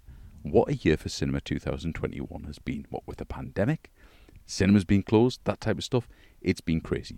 I got most of my content at home, which takes us perfectly to my first favourite film of the year. Don't know why I'm talking like that, but I am. The first favourite film of the year would be Raya and the Last Dragon, which you would find on Disney. It went up on Premier Access first, later on free to view as long as you had a Disney Plus subscription. Raya and the Last Dragon is a wonderful Disney animation. It's taking away from all the normal fairy tale stuff that Disney do and into something completely new. It's about a world where dragons have fought for the rights of humans and, unfortunately, lost. And in the process, killed off most of their population, to be honest. They've all been turned to stone. Raya finds the last of the dragon gems and brings back the last dragon in order to try and save the world and, well, her father and family and everybody else. It's actually a great film. I honestly think that if you want a good sit down family film with a little bit of heart to it, you can't beat Disney, and Raya and the Last Dragon is one of those. My number nine is a bit of an odd one. Um, it appeared on Amazon Prime. I don't think it got a cinema release. Based on the hit musical, uh, it's the film version of Everybody's Talking About Jamie. I do like a musical, I have to admit, and this one is a fantastic one. Uh, if only for Richard E. Grant in drag. It's just something that everyone should see. It's about a young boy coming to terms with his sexuality and how he wants to wear a dress for the prom. He's taught how to be a drag queen by Richard E. Grant, and that pretty much is the story in a nutshell. Some great songs in it, it's well worth seeing. My number eight, back to Disney, I'm afraid. Sorry. Another one, another one of the Disney films that didn't get a cinema release. It ended up on Premier Access, and then later on free through Disney Plus, and that is the live-action version of Cruella, the prequel that nobody knew they wanted, didn't think we needed, but actually it's bloody brilliant. I have to admit. Uh, Emma Stone, a fantastic take on a Cruella de Vil, certainly up there with Glenn Close's version in the other live action versions. It tells the early life of Cruella and how she became what we see now. Number seven, Palm Springs. This is Groundhog Day, but not quite Groundhog Day. Take Groundhog Day and take all the great ideas that it had and then put it in a different place completely. We're not at Christmas and we're not just talking about one person. We have got the same day over and over again in a time loop type thing. Ah, it's it. I don't know. There's a lot to this one. It's really funny. It's got some fantastic moments, and it's well worth a watch. Number six, another one that didn't make it to a cinema release, but I'm going to mention it anyway. Red Notice. I don't know what I can say about Red Notice other than we've got Dwayne Johnson, Gal Gadot, and Ryan Reynolds in a heist action adventure comedy. If that doesn't do it for you, I really don't know what will. Number five, slightly newer. In fact, they're probably one of the newest ones on my list. Um, Denis Villeneuve's Dune. Been waiting for it for a long time. Been waiting for someone to make a decent version of the Dune film. We won't mention the other version at all. Um, and this is a brilliant version of Dune. It has to be said. He's decided not to cover the entire book. We're just covering about half of the first book here of Dune. Really hope they do a sequel because this is absolutely brilliant. It's beautiful. It does everything that I wanted from a Dune film all through my life. My number four Zack Snyder's Justice League. Okay, I know there's loads of controversy about Justice League. What Joss Whedon did to Justice League doesn't deserve to be even talked about, but what Zack Snyder's done here in making his four hour epic is just made something brilliant. Um, I've always loved Batman. I've always loved Superman. And to see the two of them together in this film in the way they are, it's just fantastic. This is the best version of Justice League out there. I honestly think it's well worth sitting and watching it for the four hours that it is on. Okay? If you haven't seen Zack Snyder's version of Justice League, you haven't seen Justice League. My number three And this one I had to think about long and hard because my number two and number three, ah, they're so close in my mind. Um, but number three, I've gone for The Mitchells versus the Machines, which you will find on Netflix. This is brilliant. It's a brilliant mix of 2D and 3D animation, telling the story of, well, essentially it's a zombie apocalypse, but instead of zombies, it's robots. The Mitchells are a family who are travelling across country to get their daughter to university when the robopocalypse, the robopocalypse, let's call it, breaks out, and they have to fight against machines in order to get themselves well to freedom. And it's just fantastic, if only for the giant Furby. There you go. Number two, the one that I could possibly put number three at a push as well. Instead of Mitchell's and Mitchell's Queen number two, I've gone with Free Guy. Now, whether it's because this was the first film I saw of 2021 in a cinema, yeah, I actually went to the cinema to see this one. Um, Free Guy is Ryan Reynolds showing us how to really make a funny film. Um, he is admittedly playing Deadpool, but you know what? His Deadpool persona is fantastic. This is a great film about virtual reality and computer games, and just, yeah. If you haven't seen it, watch it. It's funny.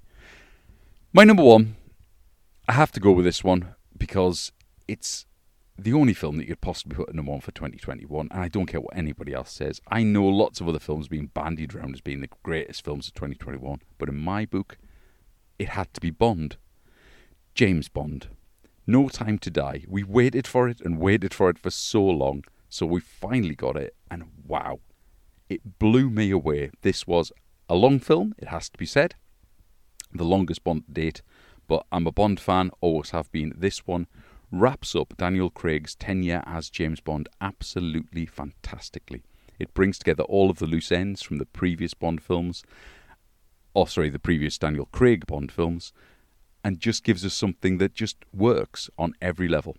It's sad, it's loving, it's got all the typical Bond stuff that you would expect. It's got action, it's got venture. It's just, yeah. I, can't say much more about it. If you haven't seen it yet, go and see The Bond. It'll be out. It's out to stream, I believe, before Christmas, so you know it's probably worthwhile just watching on streaming now, but it looks much better on the big screen. Right, so that is my top 10 movies of 2021. So that was Raya and the Last Dragon, Everyone's Talking About Jamie, Cruella, Palm Springs, Red Notice, Dune, Zack Snyder's Justice League, The Mitchells vs. the Machines, Free Guy, and of course, No Time to Die. I have to say, there are five films that I am really waiting for, and I haven't had a chance at the time of recording this, and it could change my list completely. And those five films are Ghostbusters Afterlife. I've been a fan of Ghostbusters since back in the 80s when Bill Murray and Dan Aykroyd first appeared on my screen. What the new one's like, I don't know, but it looks like a cross between what I expect from Ghostbusters and Stranger Things. So, hey, it can't be all bad. Disney's Encanto, which again looks really good. Lin Manuel Miranda. Ah, it's got to be good, hasn't it? The Matrix Resurrections is coming towards the end of the year. That looks fantastic as well. And I should have seen it by now, but I haven't. Last Night in Soho looks like it's going to be a fantastic film. And at time of recording this, still haven't seen it, but hoping to see it before Christmas. West Side Story, Steven Spielberg doing one of the greatest musicals ever, based on one of the greatest Shakespeare plays ever. Got to be good. Can't wait for West Side Story. Those ones are my ones that could possibly change my top 10 complete. We were then asked to look at best home video. Right, my best home video choices, to be honest, it's quite short. Um, one that blew me away completely was Beyond the Infinite Two Minutes. It is a wonderful story. It is a Japanese story. It's one that I reviewed for the Geek Show. So if you want to look at my review, go and have a look. It's a fantastic film. It has to be seen, it cannot be explained.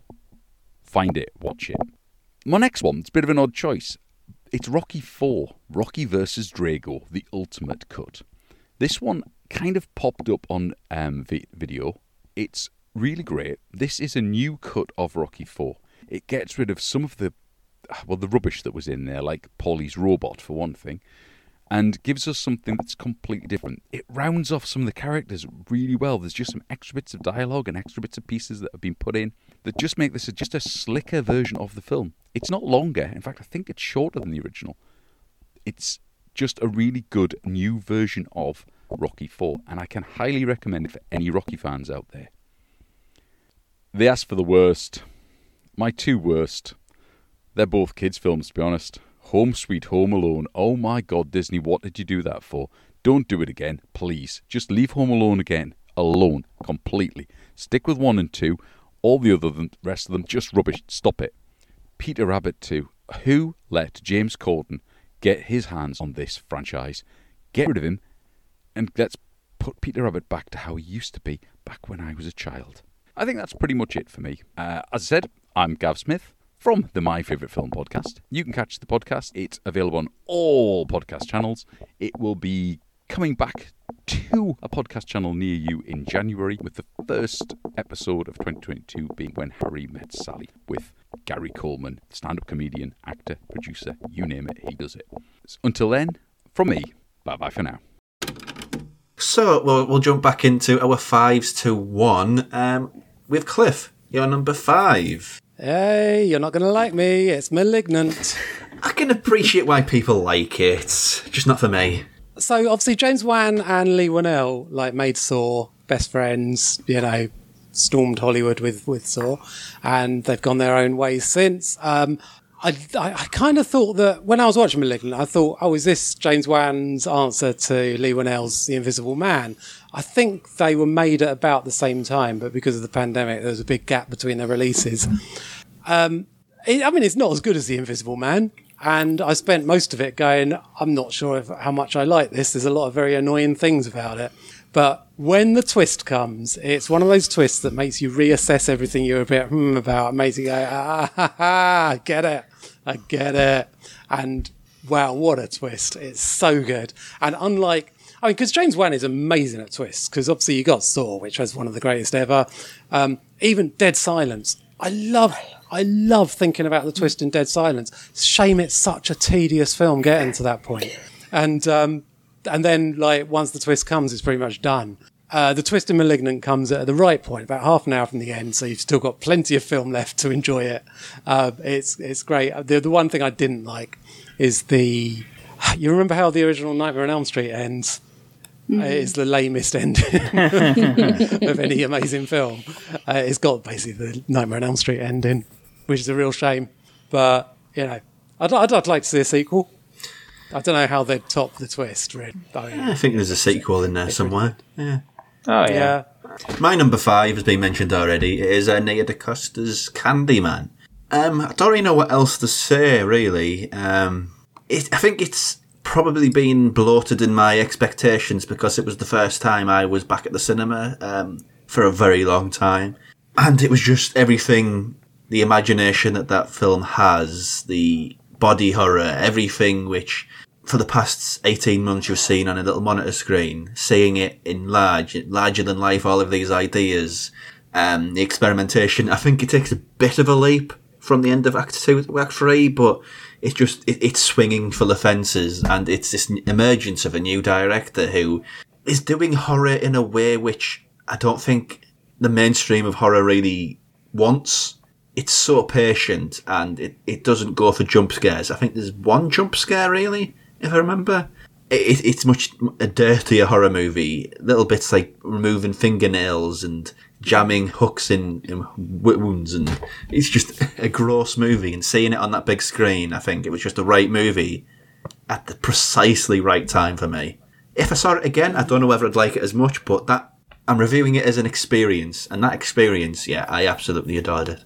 It's interesting you say it takes a leap between Act Two and Act Three because I feel like there's stuff missing from that film. It runs 90 minutes and it feels like it should be at least half an hour longer. It feels actually like it should be a big two and a half hour, you know, prestige art house horror like Suspiria. Um, I feel that Ari there's Aster's more. Candyman. Yeah, uh, it, it feels like there's there should be more in it, and it feels like it feels like there's been a lot chopped out. I think I'll buy the Blu-ray and find out what the missing six minutes of deleted scenes are, and if they fill any of the any of the gaps. Yeah, 'cause those gaps are pre- they are decent it takes some huge leaps in logic. I think. So, Yeah, and uh, I mean, it, it literally feels like there are scenes missing at some points. It's like, well, hang on, where are we now? What, how, Right. how did they get But there? the right movie at the right time, and yeah, it was fantastic. That's good. Never underestimate the importance of your experience. Indeed. Uh, Ygraine, number five. So my number five um, is a Taiwanese horror film called The Sadness. Oh, Lord. uh, Desperate to see this. directed by Canadian filmmaker Rob Habez or Jabbaz, I don't know. Um, buckle yourselves in because it's a ride. Um, it, it is it is a virus horror. And although generally when I was watching it first, I was like, "Oh Jesus, here we go!" Like I, I don't want to be watching viral horror in a pandemic, like you know. But fuck me, it is fucking visceral and there's there's a scene that takes place on a train and my eyeballs were literally melting out of my face. It is it's very violent it's very sick. And but you know sometimes when you see really violent films you're like was that necessary? This is like this is very necessary and it's oh my god from beginning to end i was literally like this. And I, I mean i'm a big fan of asian horror because it just it feels like it has something that the kind of hollywood doesn't. It has a lot of feelings and emotions as well as terror. Um and I just feel like the sadness balanced everything perfectly. And I swear to God, if Hollywood do a remake of this, I'm gonna fucking go burn something down. I can't wait to see it. It's got a bit of a reputation as a, as a nasty, Yeah. nasty boy, that one. I heard a lot of it things is about. nasty. Yeah, I heard a lot of things about um, the sadness and was slightly. Mm. Hmm. Mm. Don't judge me for liking it so much. We've all got our vices. Never judge people on their taste. Um, Vincent, number five. My number five is um, another award contender. There's been a few of these. Um, it is Judas, well, indeed, um, award winner, Judas and the Black Messiah. Now, Judas and the Black Messiah was up, um, covers the um, history of Fred Hampton, the deputy chairman of the Chicago chapter of the Black Panther Party in the 1960s um, and his eventual his persecution and eventual assassination by the FBI, and it's told from the perspective of um, one of his uh, one of his lieutenants. And what we have in Judas and the Black Messiah is a ferocious, compelling, angry, heartbreaking, yet nuanced and measured historical drama of coercion, revolution, betrayal, and institutional oppression. Um, so it's about a lot, obviously. um, it's it's always interesting when you have um, a when you have um, a film that is obviously about um, historical events, particularly um, events of hist- of activism, events of um, revolution. Um, you know, how does one make sure that this doesn't? I mean, does one present this purely as sort of a historical piece? And in the case of Judas and the Black Messiah, I would say no, it isn't simply a historical piece. It is an extremely relevant, timely film coming, um, you know, with, well, we could say in the aftermath of, but let's face it, in the ongoing um, Black Lives Matter campaign. Um, it is very, among one respect, in one respect, it is about, um, yeah, the oppression of the African American civil rights and um, movements by the um, effect by the by what's been described as a de facto apartheid um, in the United States. Um, you know, Martin Sheen crops up playing J. Edgar Hoover as the most loathsome creature imaginable, which many would say J. Edgar Hoover was. Fair enough. Um, but it's but a lot of its focus is on Fred Hampton um, and um, and his the lieutenant character played by um, Lakeith Stanfield. You got Fred Hampton played by um, Daniel Kaluuya, who won the BAFTA and the Oscar um, best um, supporting actor. Um, but director Shaka King, I think he he never loses sight of making sure that he is telling this story and he's telling it from the different perspectives because he does include um, you know the perspective of what it would mean to be coerced um, by an institution like the FBI, um, while at the same time, it's a perfect example, I think, of telling a political story without letting the politics overwhelm the storytelling. Um, so yeah, my number five, um, Judas and the Black Messiah. Uh, yeah, blew me away. That was on the uh, honourable mentions list for me. Becoming a big fan of Lakeith Stanfield. He's a very, very talented actor. Um, so number four, Cliff. My number four is uh, not a horror film. Whoa! It's uh, preparations to be together for an unknown period of time, which is a great title. Uh, directed by Lili Horvát. It's a uh, it's about a Hungarian surgeon who she's been working in America for several years, uh, but she's met another Hungarian doctor at a conference in New Jersey and has decided to move back to Budapest so that they can be together. But when she goes to their prearranged meeting point and time, he doesn't turn up. And so, well, she finds out a bit more about him, finds out who he is and stuff. I, I was expecting just uh, normal kind of the kind of art house drama you get on movie, you know, one of those, one of those things I kind of like. Turns out it's a terrifically tense psychological thriller. It, it's brilliant. Um, it is very, very, yeah, it's just tense. It's just tense. What more do you need? And it's mysterious. It is enigma- enig- enigmatic. And you never quite know if her interactions with this other doctor are real or in her head. And that plays right through to the end. And Natasha Stork, who, uh, that's her name, Natasha Stork, is brilliant in it. She's just like a wonder to behold. She's great. And yeah, really good film that's probably, uh, I don't know if it got overlooked or whatever, but I mean, it's got a silly title. And it's good. It's on movie. Uh, what I like about these top 10 so far is there's just so much that I've got to look up now and check out. Nothing Find out the traditional, nothing traditional about anything that we're picking here. Um, so my number four, we're at four, aren't we? Yeah. Um, again, another left turn here uh, uh, is um, Max Barbakow's Palm Springs, oh, which yeah. is a surprise to me because I, I will absolutely never stop hating Andy Samberg. Yeah. Same. hate the man. He just thinks he's funny. Absolutely, it, it's insufferable. And what I liked about this is he's put in a role where, through the fate of being stuck in a, stuck in a time loop, that arrogance and that ego is being completely stripped away from him. And it's probably the most introspective comedy drama about being stuck in a time loop, which is thoughtful and intelligent and very, very, very funny at the same time which is a surprise, honestly. Um, a star-making turn from his uh, from his opposite number, I guess you call him, his love interest, um, Natasha. Oh, it's been such a while. Kristen Milioti. Kristen Milioti, yes. Star turn from her. I think she co-wrote it as well. She had a, a finger to play that, a role playing that. And this is just a fun movie, an interesting movie, a thoughtful movie, and it, the Andy Samberg's Andy Samberg, which is good, honestly. Yeah. Um, I mean, it, it's no happy death though. No, no, I mean, I, I love that too, but yeah, yeah. Yeah. Um, I, I, I'm trying to remember what I liked about it because the pro- I have a big problem with American comedy, modern American comedy. It's like there, there's a quip and then there's a reaction shot to someone go pulling a Yeah. face so that you know it's, it was a funny quip, even though half the time it's not even a joke there.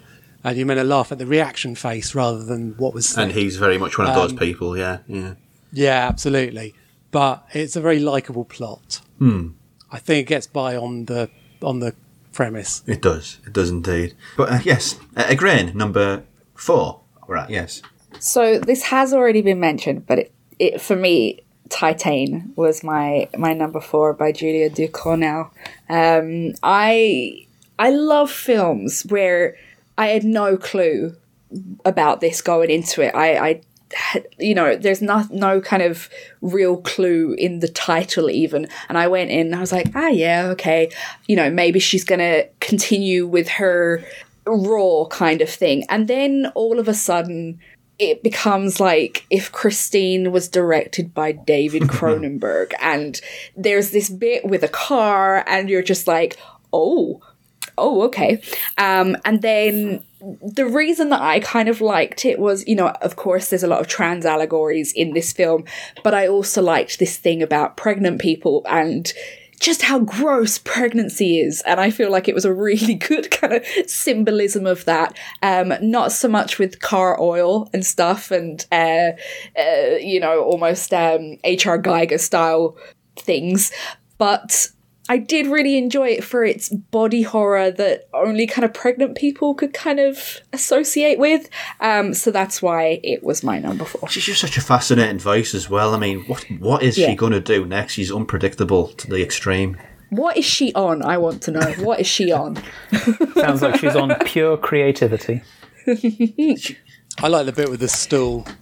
It's you can't even spoil it though. That, that's the thing. It, it, it's just pure imagination. You know, it's you can't spoil it, but still go in on as little as possible. Yeah. Okay, uh, Vincent, number four. Well, my number four is Yes. anticipation there.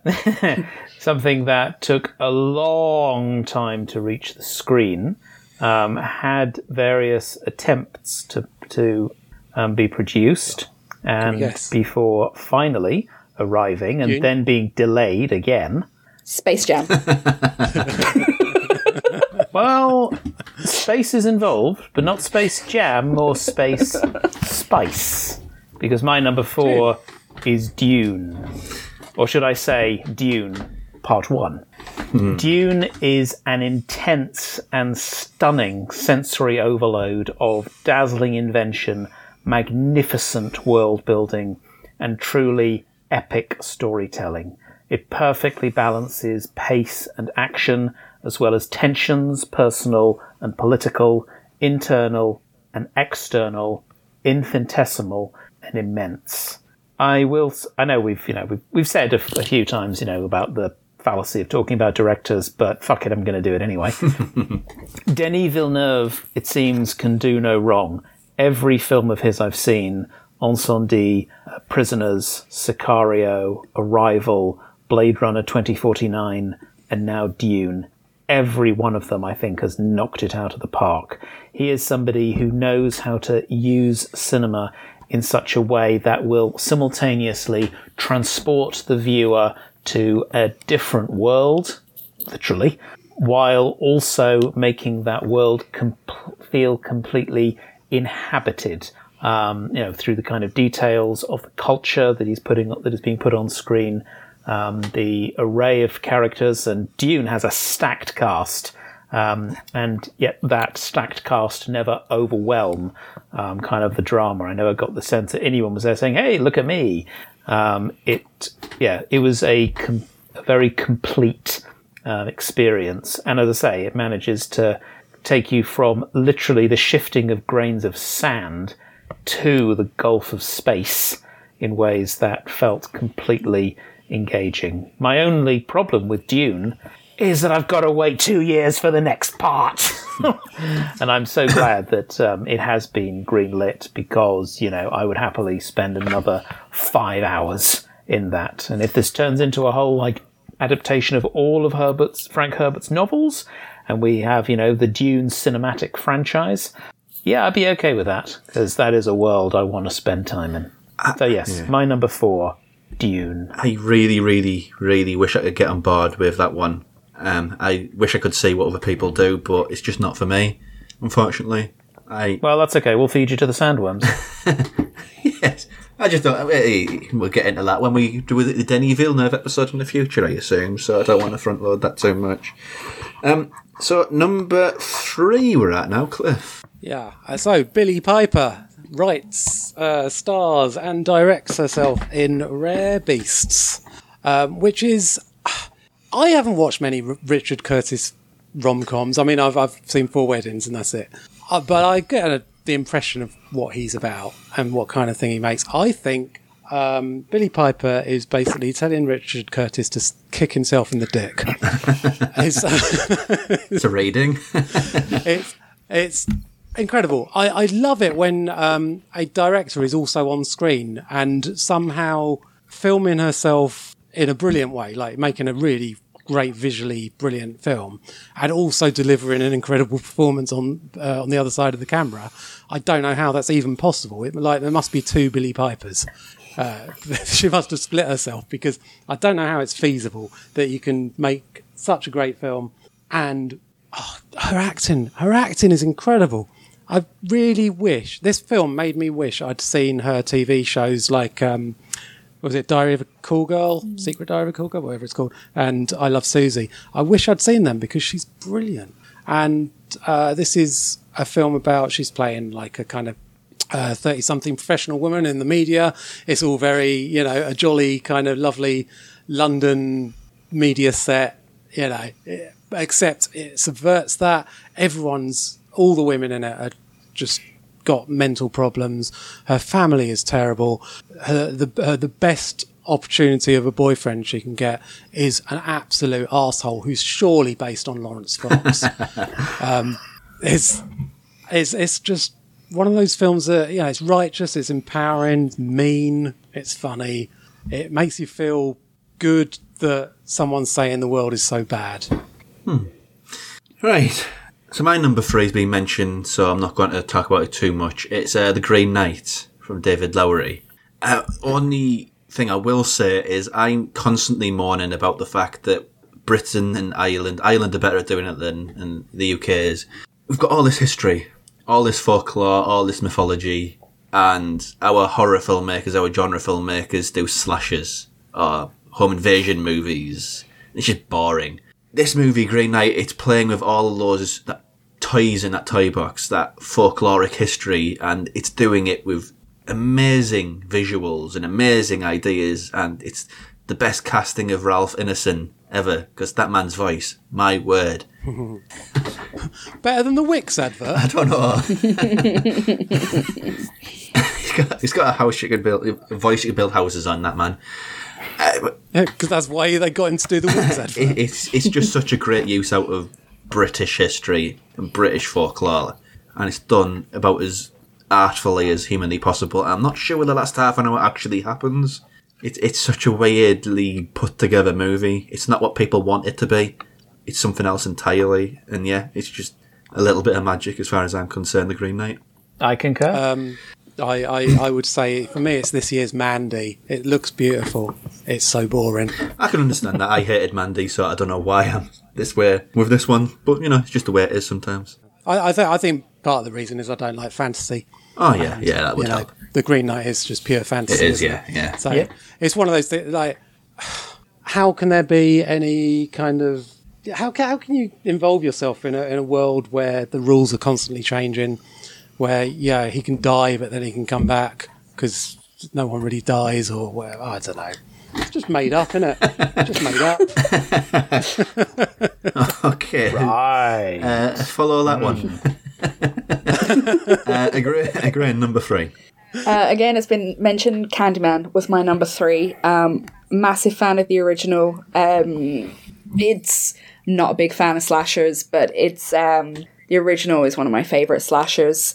Um, and I just feel like with a lot of times when you get a remake, uh, you see it like with Black Christmas when they remade it and then completely like botched it and just made it terrible when Black Christmas is the best Christmas film of all time. um, but Nia DaCosta um, just made it like her own as well as other people's of this generation. And I, love the way that in the original, the, the whole thing behind Candyman was the spoken word and how that can take on a horror all by itself.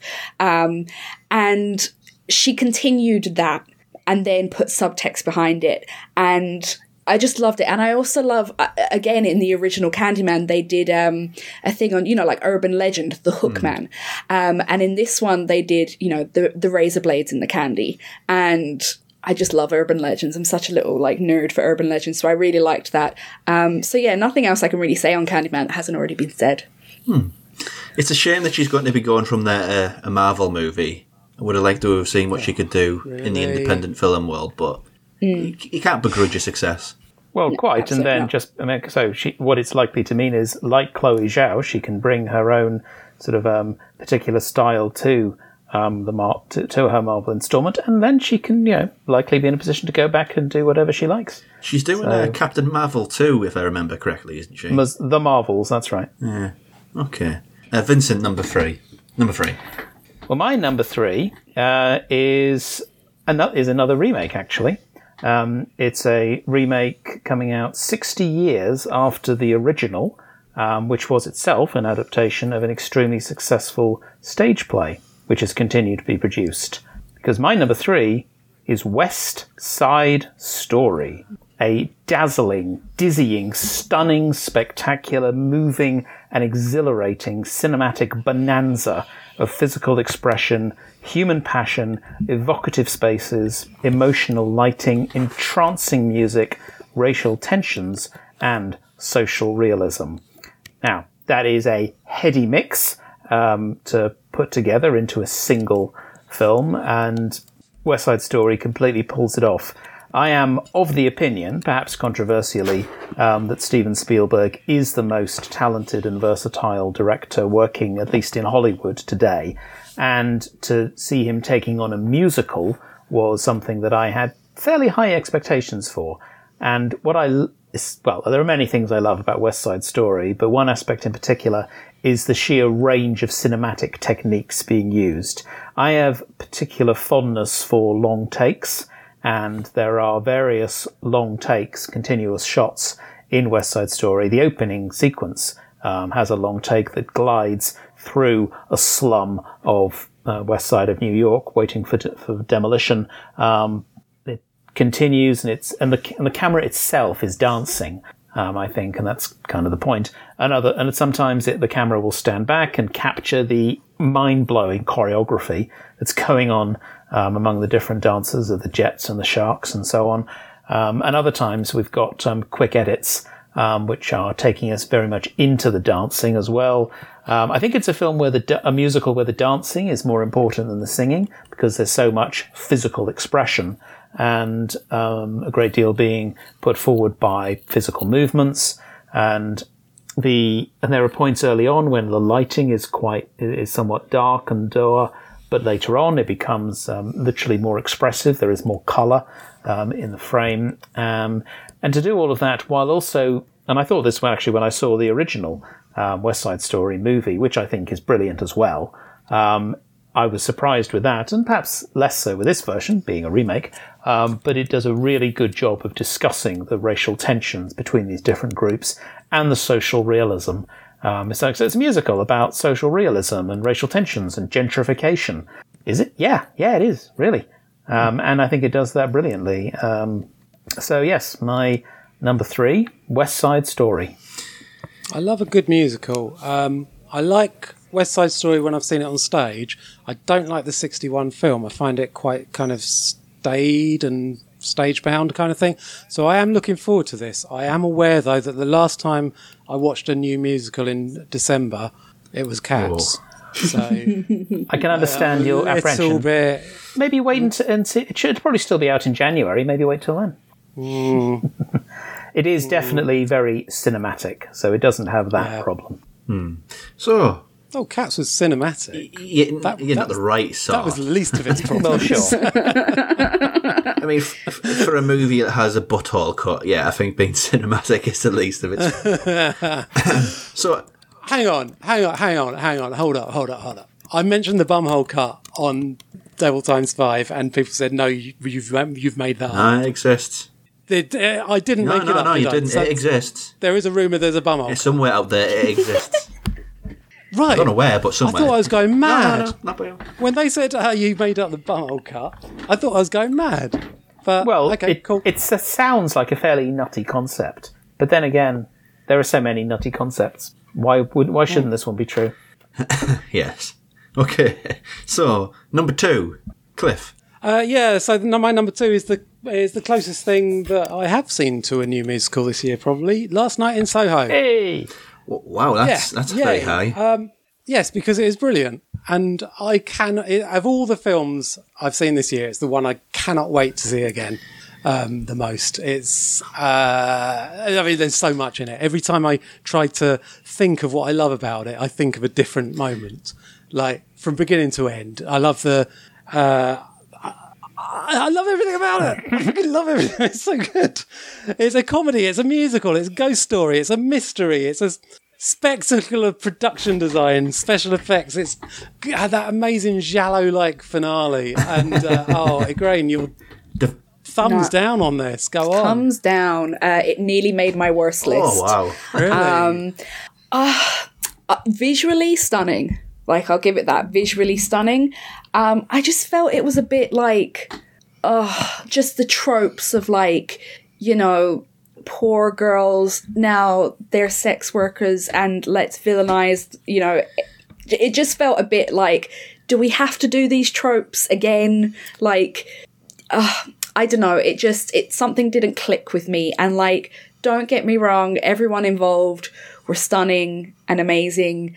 Um, it just uh, you mentioned the Giallo, and I'm a massive fan of Giallo, and it just felt it just felt like Edgar Wright was trying to imitate a Giallo, but it wasn't quite hitting. Um, cover. Uh, I mean, I, I, I don't want to go spoiler territory, but the ending is quite deep red Hmm, I just no, I no. in a, in a different kind of way. But I loved No. it. Oh, I loved it. I loved it. Yeah, it, last night in Soho was my eleventh favourite of the year, Yeah. and I will say I loved ninety-seven percent of it. and then there's a three percent just right, well, during the final act, where I was like, "No, don't do that, don't do that, don't do that. You're doing that. Stop doing that. Okay, you've stopped doing that, and you've gone back to what you were doing. Why did you make that silly manoeuvre over there, Edgar? What's wrong with you?" Remember what you were saying about um, the crowd reaction to that Spider-Man film, uh, whatever it's called. No way home. that thing. Um, there's uh, I, I saw last night in Soho at the premiere at the London Film Festival, and um, fucking hell, the the two jokes about South London. The second one, the callback, Oh, yeah. got a round of applause. You're not going to get that at any other screen, and it was so good. Fair point. Yeah. So, I like just to check there, Rob, what was your view on last night in I'm, Soho? s- I'm somewhere in the middle. I think I need a second view of it.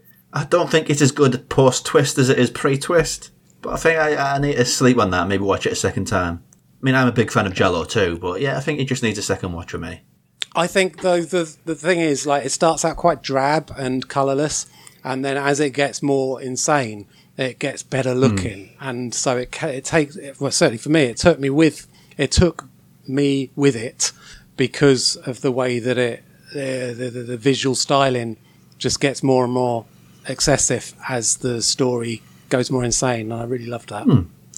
Okay, my number two is oh, it's got such a long title. Uh, Summer of Soul or When the Revolution Could Not Be Televised.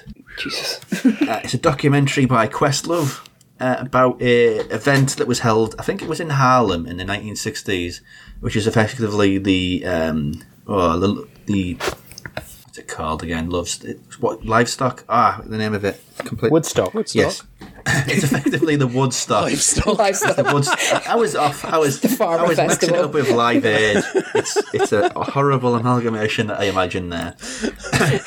but um, music is a major part. I mean, going to events, and I think if this was released any other year, I don't think it has stood a chance of being anywhere near my top ten. But because I miss live music so so much, to have this live concert movie effectively, it, it just made it all real again, and the, the, you know the feelings of hitting you right in the gut of what you miss the most. It's just a beautiful experience, live music, and this captures it about as effortlessly as imaginable, and the legendary 1960s black musicians that are in it too. It's there's just a little bit for everybody if you're open to that sort of stuff. But effectively, yeah, that is the essence of it. It just makes me really, really, really miss live music, and yeah, for a movie to make you miss something like that, it's wonderful stuff. okay, Ygraine, number two. So my number two is another eco folk horror. I don't know what's going on. Like folk horror is not usually not my bag, but this year apparently eco folk horror After- is where it's at. After Gaia, you wouldn't think there was mushroom left. Ah, classy puns. Ba-dum-bum-tsh. Um, so, In the Earth from Ben Wheatley Nice. um, was my number two. Now, uh, we've talked about before about experiences in the cinema. This was my ultimate cinematic experience. It was my first time back in the cinema um, after everything had gone into lockdown here. And it was me and like two friends, and we were the only ones in the cinema. And it was so fucking loud. And this film is very hourly assaulting on you. It's a big part of the plot. Again, someone is going into a scientist is going into the forest um, because there is a virus that has happened. Um, and while there, he comes across people that kind of ambush him, and there's this whole thing going on. Um, one of my friends likened it to being on acid in Glastonbury. um, I have neither been to Glastonbury nor ever done acid, so I don't know how accurate that is, but it is a full on experience. Now, saying that, I don't know how well it's going to convert to home cinema as opposed to like that big experience where you've got the visuals are in your face, it's very, very loud. Um, but I'm putting it down as an experience, and it was a very enjoyable one for me. I did actually watch it at home. Um, I've got you know surround sound and everything, Okay. big screen. It is brilliant. Um, Okay, good. Brilliant experience. Yeah, it does work if you've got Good. the equipment. Yeah. I have done acid. I have been to Glastonbury, but not at the same time. Damn it. Well, something to think about in the future. Right. I've, I've got my ticket for next year. I haven't got my drugs yet. But, you know, Let us know. Reece Shearsmith is amazing. Is it Joel mm, Fry. I love Joel a Fry. nasty little bugger in it. He really is. Mm. Yeah. Hmm. Uh, Yeah, it's good. Vincent, number two. Well, speaking of nasty little buggers, my number two features a whole bunch of them, and they're effectively all the men. Because, let's face it, men are horrible. And a film that knows how to demonstrate um, that men are horrible is Promising Young Woman. This is, for me, a shrewd, brutal, darkly comic, pastel coloured truth missile straight to the vile heart of privileged, toxic masculinity and the line between justice and revenge. Um, Promising Young Woman follows a young woman of much promise um, called Cassie, played by the magnificent Carey Mulligan, who is on a mission of revenge to uh, after a friend of hers was sexually assaulted um, and died um, in, in ways that are not actually ever made clear because that's not the point. And what she does is she identif- she goes out, she pretends to be drunk, and gets the men who pick her up to, well, to confront themselves um, in ways that are that really exposes, I think, this um, the fallacy of the "I'm a nice guy" approach, and why I and I say this is a truth missile because it's a very, I mean, it's a it's a satirical film um, in the way that it presents masculinity and in a very recognizable way. And speaking as a you know heterosexual cis white man, I recognize the attitudes in them that I see be uh, the male attitudes portrayed in that film. I've seen it, and frankly, I think I've had it. I've had those attitudes, and so it's a an, an uncomfortable watch from a male perspective. I think for all the right reasons, and, and I will not pretend to understand the female perspective. But again, going back to this idea of the empathy machine, is this getting me to? Is this, is this film that gets me to look at, um, to appreciate the experience of those that I don't share? Yeah, absolutely. Um, definitely. It's one of the very few films that I've seen twice in the cinema. And both times, um, you know, the second time I saw it, no, I lie, sorry. I first saw it on streaming and then I went, and then I saw it in the cinema afterwards. And both times I found more, I, I found more to watch on it. And as a piece of cinema, I think Emerald Fennell puts together something quite ingenious in terms of the, the way it's shot, the way it's edited. The script is excellent. Um, Emerald Fennell d- wrote as well as directed, picked up the BAFTA and the Oscar for original screenplay. Um, and it really hooked me right from the get go because the opening, the title sequence is a series that is very much the female gaze um, on the male body, these male bodies um, dancing, um, but in a way that actually makes them grotesque. And it's like, okay, this is using the gaze of cinema to really have a take a close look at something that maybe we don't look at enough. And that grotesquerie continues throughout of this way of presenting um, masculinity. It's odd that it's a, you know, it's a woman's film. It's following female protagonists, but I think it's actually more, uh, just as interested in present. It's how it presents masculinity as it does the female experience. Um, yeah, not a film I can. It's. I think it's near perfect. I cannot fault it. Promising Young Woman, my second favourite film of 2021. Yeah, it's really good. It's um, it was my number fifteen. Um, it's a great story writing. Um, is the main thing. I I don't like uh, Bo Burnham in it. I didn't understand if he's meant to be genuinely a nice guy or a nice guy in quotes. Couldn't get my head around that because uh, he just came across as a cop, and I cannot give a high high rating to anything to any film that has that absolutely egregious worst scene of the year dance in the supermarket scene, which is uh, it's awful. Hey, hey, hey, oh. hey, hey, hey! It's a drugstore, not a supermarket. It's a supermarket. Um, is it? It's Emerald Emerald Fennell is British. She would have written supermarket in the script. Carey Mur- Mulligan's British as well, I think, isn't she? Anyway, it's a British film, isn't it? Isn't it a British film? Funding wise, Yeah, yes. so it's a supermarket. It's just set in America. they do have Anyway, supermarkets in terrible America, scene. but this is a drugstore. whatever, whatever. Terrible scene. Uh, good film. Uh, so, Cliff, uh, your number one. And my number one is Shadow in the Cloud. Ah, Yeah, uh, directed by Roseanne Liang. Um, this is okay. It came out on New Year's Day, I think. It came out on January the first. So basically, 2021 cinema peaked on day one, as far as I'm concerned. Um, it's a weird one. I, I, this shouldn't be my number one. It's a B movie. It's a trashy, trashy, trashy B movie done with a fairly big budget. Um, it's just so much fun, though. It's so much fun. It's, uh, I first heard of it, I guess, when the reviews were coming out of TIFF 2020, and I it sounded like a kind of you know arty thing because oh yeah, yeah, it had a premiere at a prestigious film festival. It stars Chloe Grace Moretz. It, you know, it's got a woman director. You know, 2020 that was still quite a novelty. Um, it's just trash, really enjoyable trash. But it's the, like the first half of it, at least the first half. Chloe Grace Moretz is trapped inside a gun turret underneath a World War II plane in the air over the Pacific. Um, so it's one of those claustrophobic thrillers, like Buried or something like that. Um, she's getting misogynistic shit from all the uh, R- the not RAF, whatever the New Zealand Australian version of the RAF is called. Can't remember uh, over the over her walkie-talkie, her radio. But she's fighting off enemy planes, enemy Japanese planes as they're flying past, and they start to get respect for her. But she still can't get out of the thing. The problem is there's a great big monster flying around the plane. It's well, we've all it's had a total like rip-off. that. Yeah, it's a total rip-off of that Twilight Zone episode, that famous Nightmare at Twenty Thousand Feet. with William Shatner. But the f- yes, with William Shatner, and also in the um, the movie version of Twilight Zone with uh, John Lithgow, I think, is in that.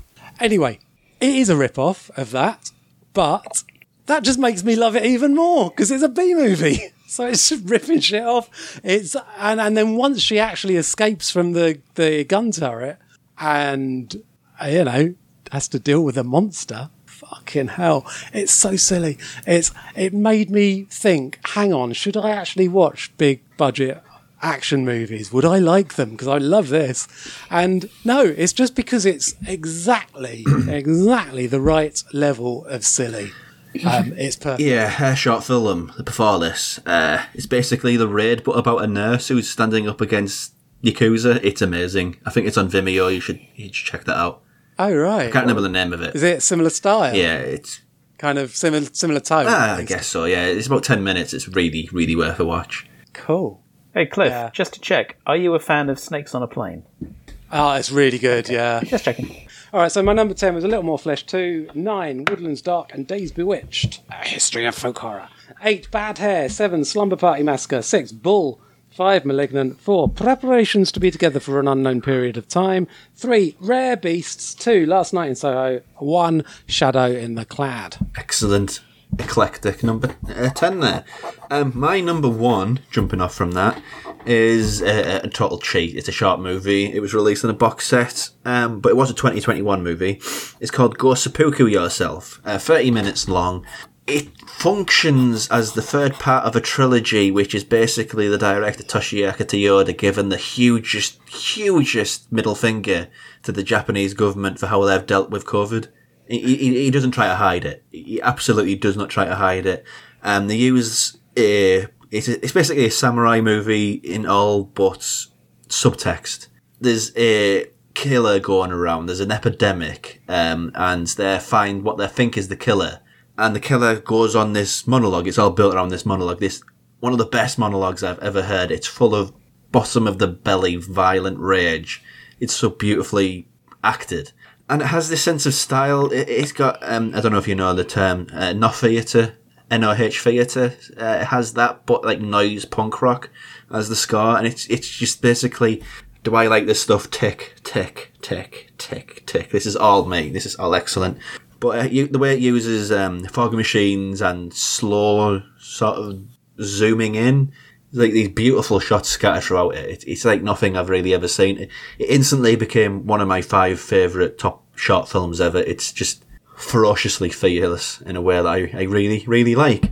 So that that thing about the brutal monologue is it like reminiscent of um, Philippe Noé, uh, Philippe Nahon's uh, monologue in Gaspar Noé's Carne and Seul contre tous 2? I can't say I'm not, I've not seen those, but he's not afraid of offending anybody. He's just basically going for the guttural in every word that he says. So, so maybe. Perhaps like Edward Norton. I'd recommend I'd recommend those Noé films. Then. Perhaps like Edward Norton's ferocious monologue in Twenty Fifth Hour, where he, you know, fuck everybody. Yeah, yeah, it is basically that for, for like 10 minutes of the shot. It's it's outstanding stuff. So run down my 10. At number 10, the medium 9 Titane. 8, Broadcast Signal Intrusion. 7, Riders of Justice. 6, The French Dispatch. 5, Candyman. 4, Palm Springs. 3, The Green Knight. 2, Summer of Soul or When the Revolution Could Not Be Televised. And number 1, Go Seppuku Yourself. So my number one is Malignant. Oh, oh, Hey! I'm the odd one out here. Hey, it's nice. We've all seen it and have differing views. Hmm.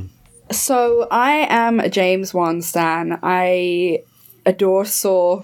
I adore The Conjuring, the first one, because I felt like it really built brought back like a, a William Castle feel to the ghost story. Um, very, you know, skeletons flying everywhere and old women on rollerblades floating through the place. Um, and I really enjoyed it. Um, but I feel like he got a bit dogged down by um, the studios. So he brought out stuff like The Nun and The Curse of La Llorona, and um, most recently The Conjuring Three, which is possibly I, I'm it. It should have been on my list of bad movies because it was awful.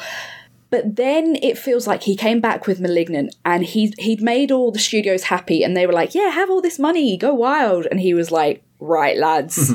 here I go. And he was like, you know what? I'm just going to go crazy and enjoy myself. And I really like it when you see directors enjoy themselves on films because they have got that freedom. Um, I love its influences from the Giallo.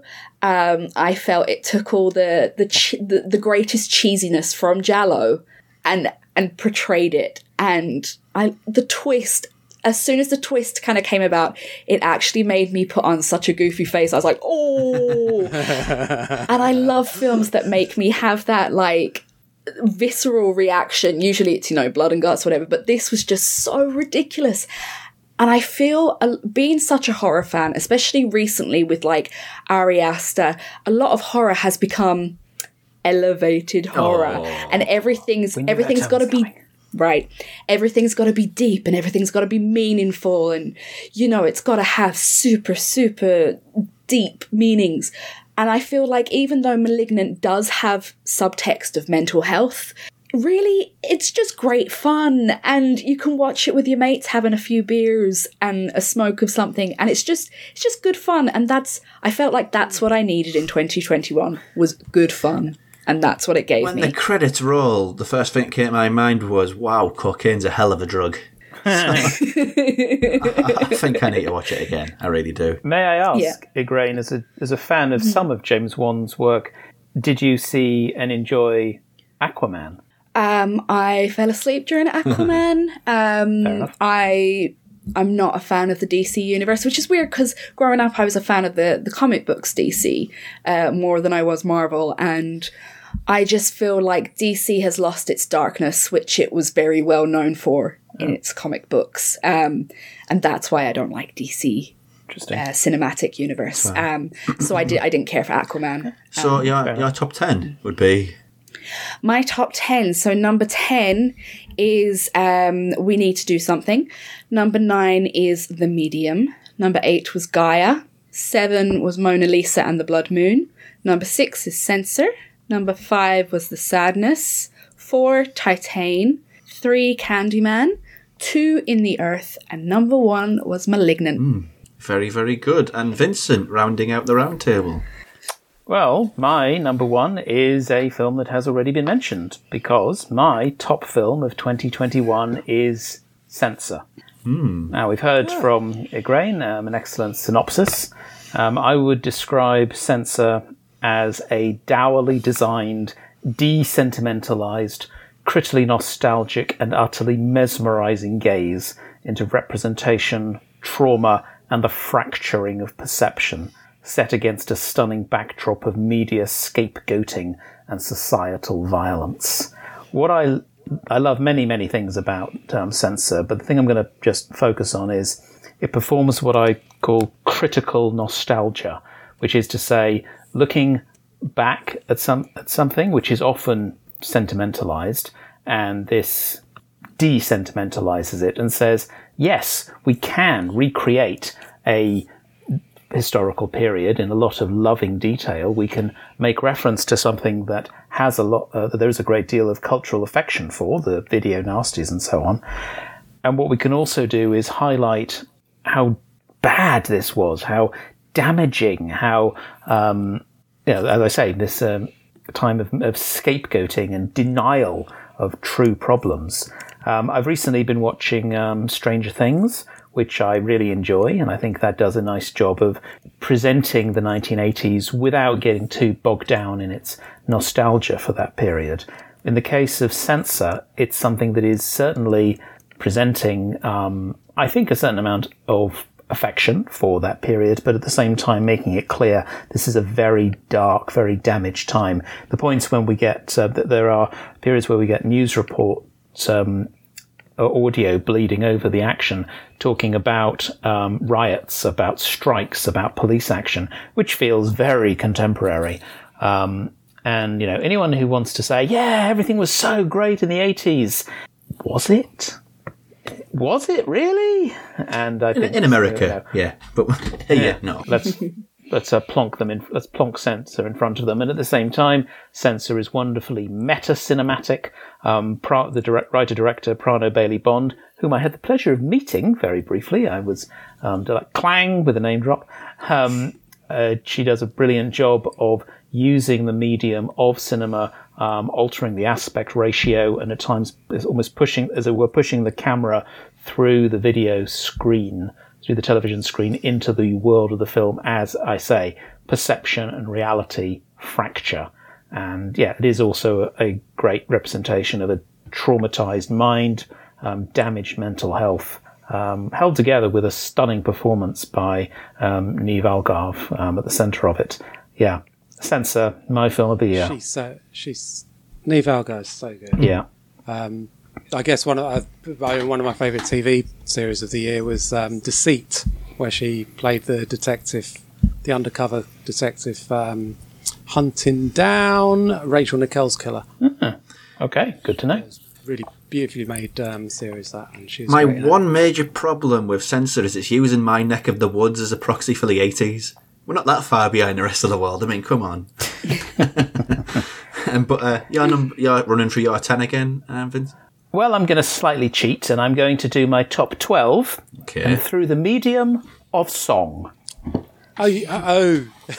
this is why you had to be twelve. Yeah. Right then. On the twelfth day of Christmas, the movies gave to me twelve Minari crops, eleven nights in Soho, ten times to die, nine nomad lands, eight spidery ways home, seven candy men, six green knights, five black messiahs, four dune sunrises, three west side stories, two promising young women, and a BBF censor. What I like Thank you, about thank that you, is thank didn't, you. I didn't lose faith in it. I, I do if that. I if I was going to do that, I'd have lost faith at about ten.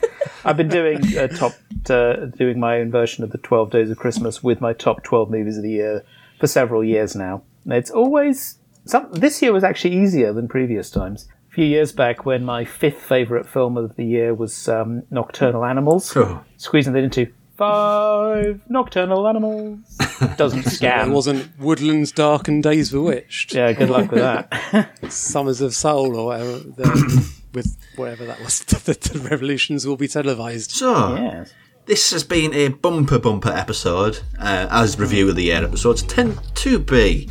But coming up in the next few episodes, uh, the first episode of January, which will drop January the 10th, is Toshiaki Toyoda, which is starred Graham, and uh, Robert Edward, who has a YouTube channel. Check that out.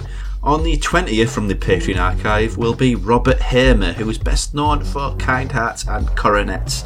And on the 30th, as a Patreon exclusive, which will eventually become on, on the main feed, is episode with Cliff, where we'll be where we'll be doing Larry Cohen of the Stuff fame. Hope we do the stuff. The stuff is fun.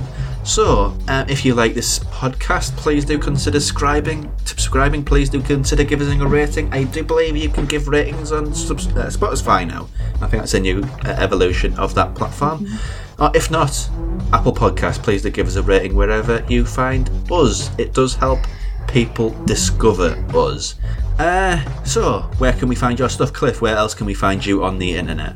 Uh, Devil Times Five. Uh, just search for it on podcast things. Um, it's Devil Times Five. It's a horror podcast. There's a comedy podcast about horror films. Uh, Ygraine, where can we find your work? Uh, what a Scream podcast on any platforms you can hear me shite on about horror films. Um, and then on Twitter at what underscore Scream, as well as writing for Ghouls Magazine and Moving Pictures Film Club. Excellent. And Vincent, where can we find you online? Your work. Well, you can find me on Twitter and Letterboxd um, at Dr. Gaine. That's D R G A I N E. I'm not just putting that out that on. I am a doctor. Um, you can also listen to Invasion of the Pody People wherever you get your podcasts, and you can find my uh, reviews on the Critical Movie Critics as well as um, Bloody Good Screens. Um, and also, if you go to vincentendgame.wordpress.com, you can find a link to all of the various things that I have written. Excellent. Thank you all very, very much, and we will see you all in the next episode.